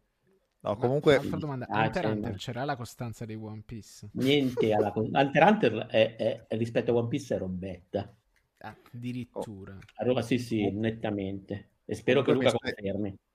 Eh, non ho letto Hunter Hunter, quindi non posso Ok, fare No, paragoni. no, One Piece ha, ha la parte dopo in cui c'è tutta la parte, adesso non faccio spoiler, però c'è una parte fighissima che porta avanti tantissimo la storia. Poi c'è lo stacco temporale, ci sono i, i flashback, minchia, ma è una roba da adesso in avanti, minchia, la vita di Moderna è uno sballo. Eh, vediamo perché da adesso in avanti c'è quando ho mollato, però c'è da dire che era anche il momento in cui avevo po- non troppo tempo prima smesso di comprare Dylan Dog e da lì è iniziato proprio il ah vabbè allora smetto anche questo, questo, questo, questo, questo, vaffanculo la Marvel, io- vaffanculo tutti i manga, vaffanculo Io ho tutto. mandato a Eh la sì, mi chiudo in casa e non faccio più niente, guardo No, solo leggo la roba bella. Eh, eh, ho Eh, queste- non leggi One Piece, cazzo, è una roba bellissima. No, Vai avanti, in- dai, in quel momento ho mollato tutta la roba che mi rendevo conto che andavo avanti a leggere per inerzia, perché tipo l'ho sempre letto perché smettere, eh, perché è l'unico motivo per leggerlo, lo, lo smetto. Magari stavolta non mi succede con One Piece. Ti dico, fino adesso quello che mi succede, ma già anche con Alabasta, che comunque mi è piaciuta molto, ho il problema con One Piece che quando non si menano e iniziano le parti tipo ok adesso 15 pagine a spiegarti la mitologia di sto cazzo di, di, di angolo la di parte terra più bella, La ah, parte che preferisce due coglioni Piece. come una casa due No, vabbè, coglioni allora basta, come una dai, casa non parliamone più. Cioè, Io, io in cioè, questo momento, No, io in questo perché- momento voto Maderna, eh, sappiatelo perché No, Ma magari to- allora, aspetta. rotomane, ci credo. è interessante il mondo che crea perché lo vedi che comunque c'è un lavoro pazzesco in termini di... di- cioè, c'è una mitologia enorme e figa. Secondo me, fino a dove sono arrivato, è estremamente goffo nel raccontarla. Poi magari dopo migliora. Mm. Concordo sul so, fatto che è estremamente goffo contento- nel raccontarla all'inizio. Sono Ero più d'accordo. contento prima. Cioè, ma goffo è tipo, vabbè, ok, ehm, è- sembra un videogioco. Meniamoci, meniamoci, meniamoci. Ok, adesso c'è la cutscene e la cutscene però è quella di un videogioco del 1982, le scritte. Sto togliendo... Come si Cioè, fa a togliere oh, l'audio? Come si fa a togliere l'audio? Guarda, quello che hai fatto di spegnere il tuo microfono secondo me era la scelta corretta. No, no, non sono più... Ero felicissimo prima, è stata una bella Ma, serata. ma non, non te le ricordi la parte di cui sto parlando? Ma come no? Minchia, l'ho riletto tutto 10-5 anni fa. Eh, cinque anni, in cinque anni poi tu che sei Eh, l'orlo sì, del collasso psicofisico. Basta, non parliamo più. Dai, facciamo così, non parliamo più di One Piece. Non- non- non sono- ma perché non sono sereno. Allora, io per esempio parlerò di- quella che ho trovato mia menzione. intollerabile era l'avventura quando, re- quando recuperano quando reclutano Chopper. Quello là, là ho iniziato a capire. No, a me quello non piace. Mi La fanno parte- la parte del-. Dopo diventa molto più figo. Poi c'è tutta la parte Water Ma c'è- 7, madonna che Chopper bella. è, è subito prima di Alabasta, no? Chopper è Sì. subito prima di Alabasta. Sì, sì. Eh, Sì, eh, no, ci sarebbe l'isola dei... Lì, eh, lì mi, sì, mi sta sul cazzo Ma è, bello, ma è bello perché Materna ne parlava come la cosa che leggevo per inerzia, così e io penso, minchia, ha praticamente letto un'unghia di One Piece rispetto a... Eh, non è niente. non è- Vabbè, cioè, cioè, no- so- so- al punto in cui hai letto tu non è ancora letteralmente successo niente. eh, sono 43 volumetti comunque, sono andato Eppure avanti... non è successo un cazzo. No, ma no, non è, beh, beh, beh, grazie al cazzo, è andato avanti 30 anni, te credo che 43 volumetti non è successo un cazzo. Niente di niente. Vabbè, la mia altra menzione d'onore invece è per Shangri-La Frontier, perché mi- me- anche questo me l'ha, me l'ha spacciato Luca e ho iniziato a leggerlo. Tra l'altro, non- incredibilmente, nonostante alcune cose che mi ha spacciato le ho mollate, nel senso che non perché erano brutte, ma perché non facevano per me. Però la maggior parte delle robe che mi ha spacciato sono andato avanti a leggerle con gioia. Shangri-La Frontier è sicuramente una di queste, perché è, è proprio bello e soprattutto è un gioco che mi ha fatto venire, è, è un gioco, lo, lo- lo- lo racconto molto molto brevemente a, a chi ci ascolta, è un fumetto in cui praticamente un protagonista in un futuro molto prossimo può accedere a dei videogiochi, a un eh, RPG multiplayer fighissimo in realtà virtuale, praticamente la storia si svolge lì, praticamente un finto isekai, un isekai travestito da qualcos'altro, perché è sempre un po' al limite, non di meno funziona molto bene, è bella la parte avventura nel gioco, ma soprattutto è troppo figo il fatto che ti fa venire voglia di par- cioè voglia finito di leggerti di spararti videogiochi di quel tipo lì. Cioè, è proprio una bomba. Cioè, tra, tra l'altro sto per aprirmi un account. spararmi, ho pensato stessi per dire spararti l'eroina. No, quello anche sì. Però eh, mi, ha, mi ha veramente convinto, non lo metto dai primi cinque perché ho preferito altre cose, però è sicuramente un altro dei manca che aspetto, di cui aspetto l'uscita tantissimo. Quello che fa venire voglia di spararsi è One Piece quando fanno i pipponi. Ah, questa serata, mamma mia, era andata benissimo, era la più bella di... Lo sapevo quando che non dove- dovevo far finta di non vedere su WhatsApp che era rientrato, cioè cazzo, lo È una sapevo che persona non era- malvagia. È una Eh, persona Lo vedrai che malvagia. andando avanti poi lo apprezzo. Allora, però c'è un fatto, secondo me non mi cago il cazzo perché lo leggo tutto così spedito.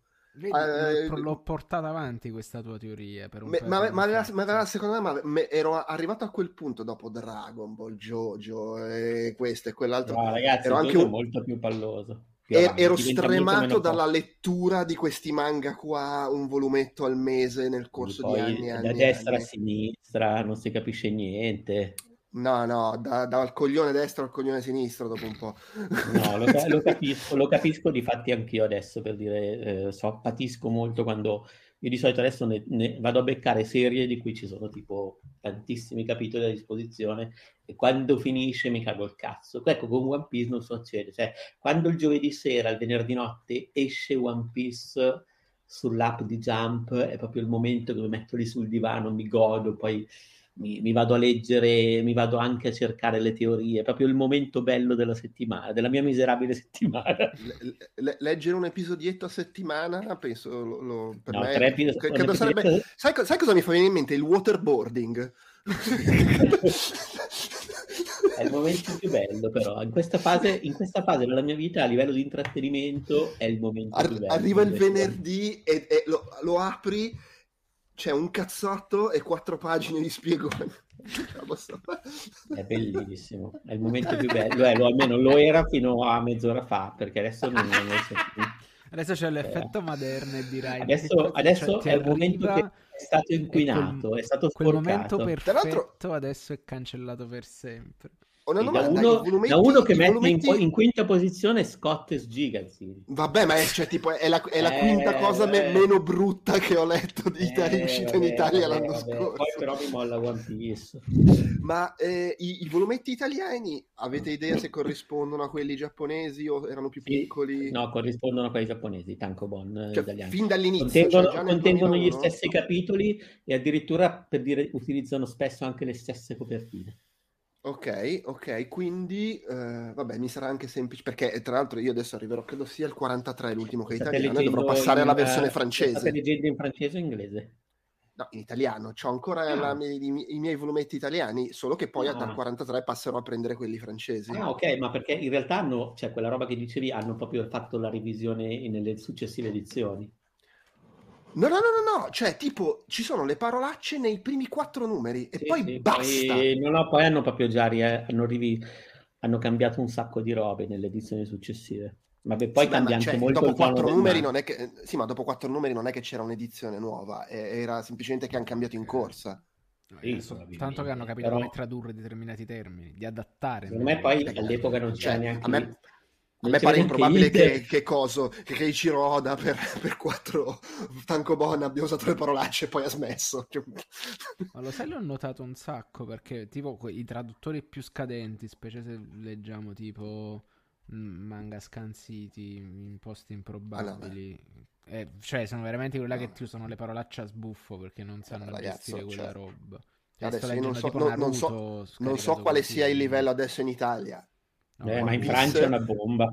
No, no, non ne ho idea. One Piece, le- la, la prima edizione italiana di One Piece, che è quella che sto rileggendo, Sì, sì, c'ha sì. più errori dei testi che mi No, arrivavano no, no, su e- e tra l'altro ho, ho- ho Sembrano le la- lettere dei lettori di PSM. Un saluto ho, ai lettori di esattamente, PSM. ho esattamente la stessa edizione ed è vero, era Cioè, ma è tragica. pieno di... Ma, ma non tra l'altro solo errori raff- raffinati, tipo la costruzione della fra- No, no, proprio c'è le, le parole sbagliate. È una roba... Sì, sì, sì, è una roba ma- di- di- Beh, ma, ma c'erano anche gli errori di traduzione dei nomi che hanno poi cambiato in corsa a volte. È la traduzione di Persona 5.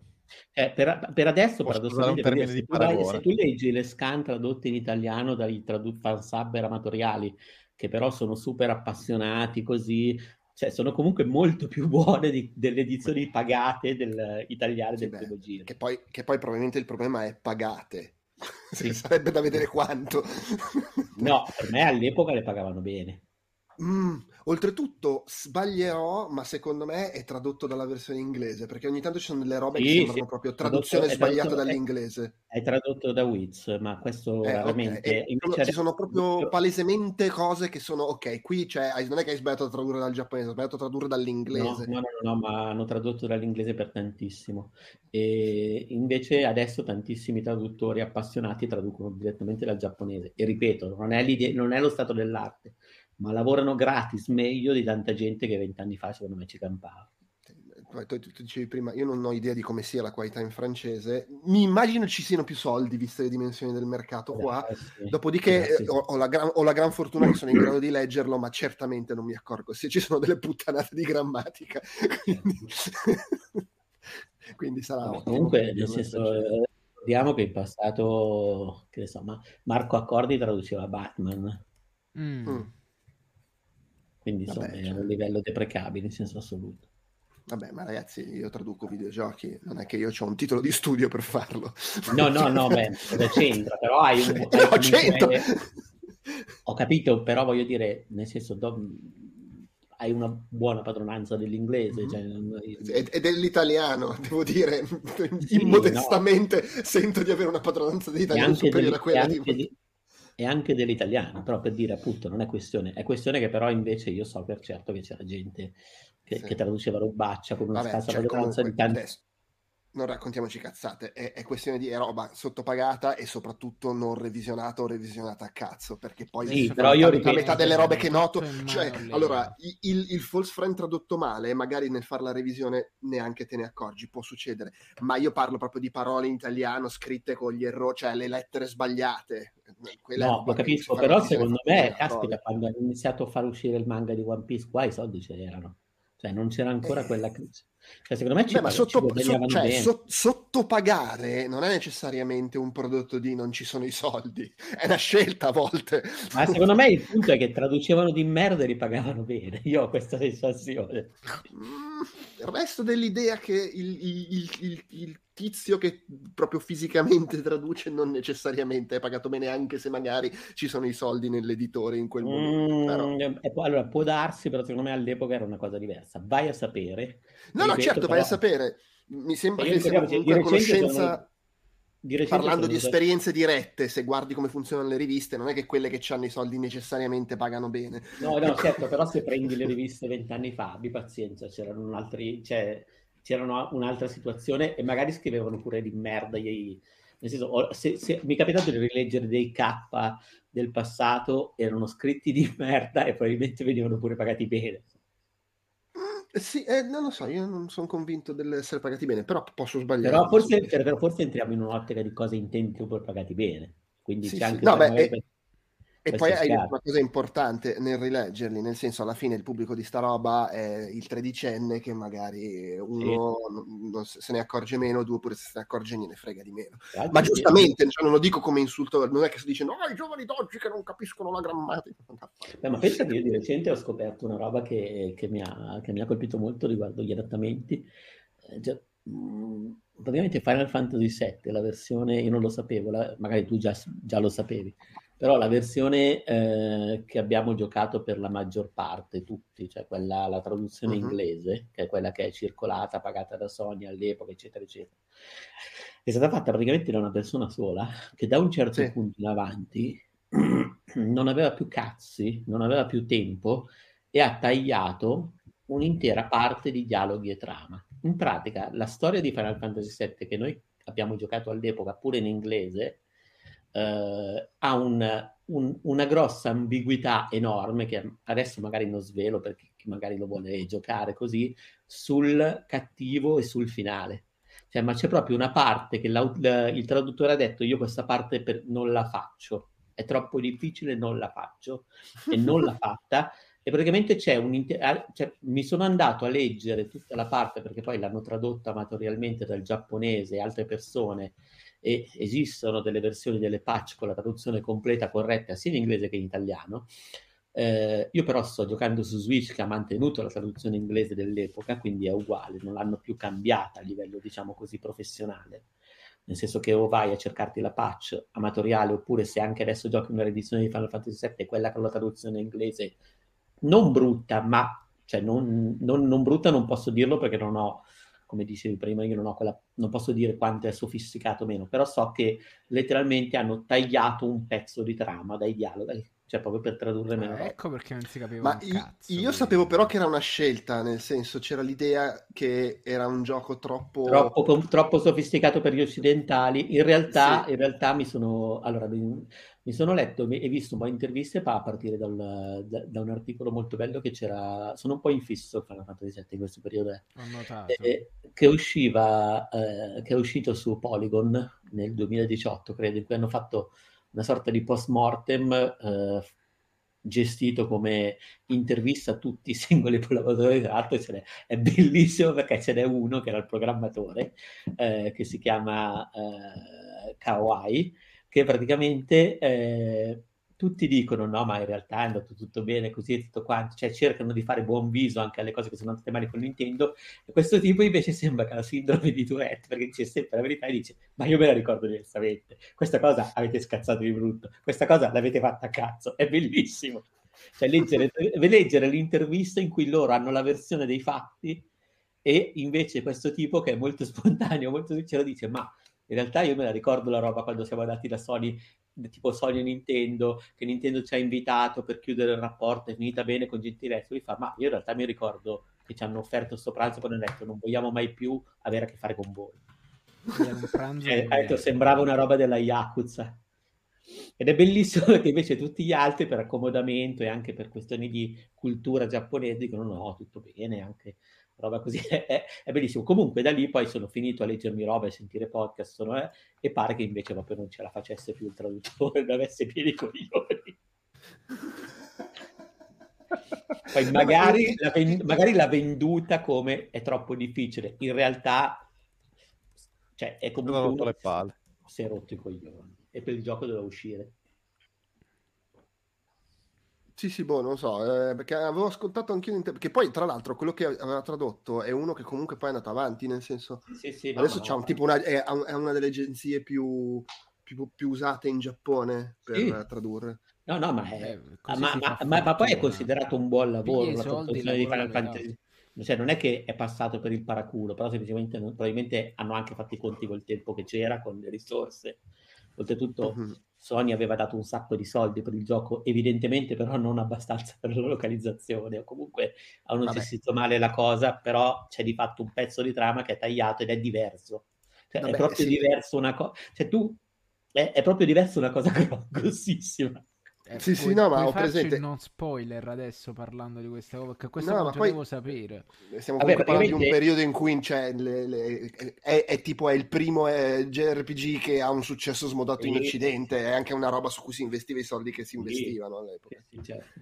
Eh, c'è Cerutti che sta per spararsi proprio letteralmente. scusate, ho, sì, ho sì. visto un fucile appoggiato dietro. Tra l'altro, ho appena visto Full Metal Jacket. Non vorrei, cioè, c'è Vincent Donofrio. non vorrei che ci tirasse una Vincent No, Donofrio. no, no, ma hai, all'improvviso. hai- hai- hai ragione. E In quella Ah, no, infatti ha ragione. Scusa, Cioè, no- chat. noi che parliamo di One Piece e della localizzazione di Final Final Fantasy Fantasy VII, siamo gli altri del, del camp che pigliano Vincent Donofrio a saponettate durante la notte. Sì, è e lui è cosa- Vincent. Va bene, eh, possiamo chiudere se volete, vi va? Eh, non abbiamo detto la prima posizione, abbiamo detto le- cioè la prima abbiamo posizione di. Jovap l'ha detta. È Ladra. ladra. Ladra. Ok, tutto È ladra, è ladra. Non, fa- non- Ok. non fare casino adesso, se no Fiorutti fa un casino lui. Non mi sono, mi sono messo a fare i miei disegni e mi sono distratto. Va bene, ragazzi, ragazze, a tutti quelli che ci hanno ascoltato, eh, grazie mille, tutti, tutte, tutte, tutte quelle cose, le disinenze che non usa Tanzillo. Eh, Esatto, grazie a tutti per averci ascoltato, grazie a Francesco, Luca e Andrea, Giopep. Ciao. E Grazie a voi. Ciao. direi che abbiamo tirato una certa, quasi tre ore, quindi alla prossima. Ciao. Buonanotte. Buonanotte.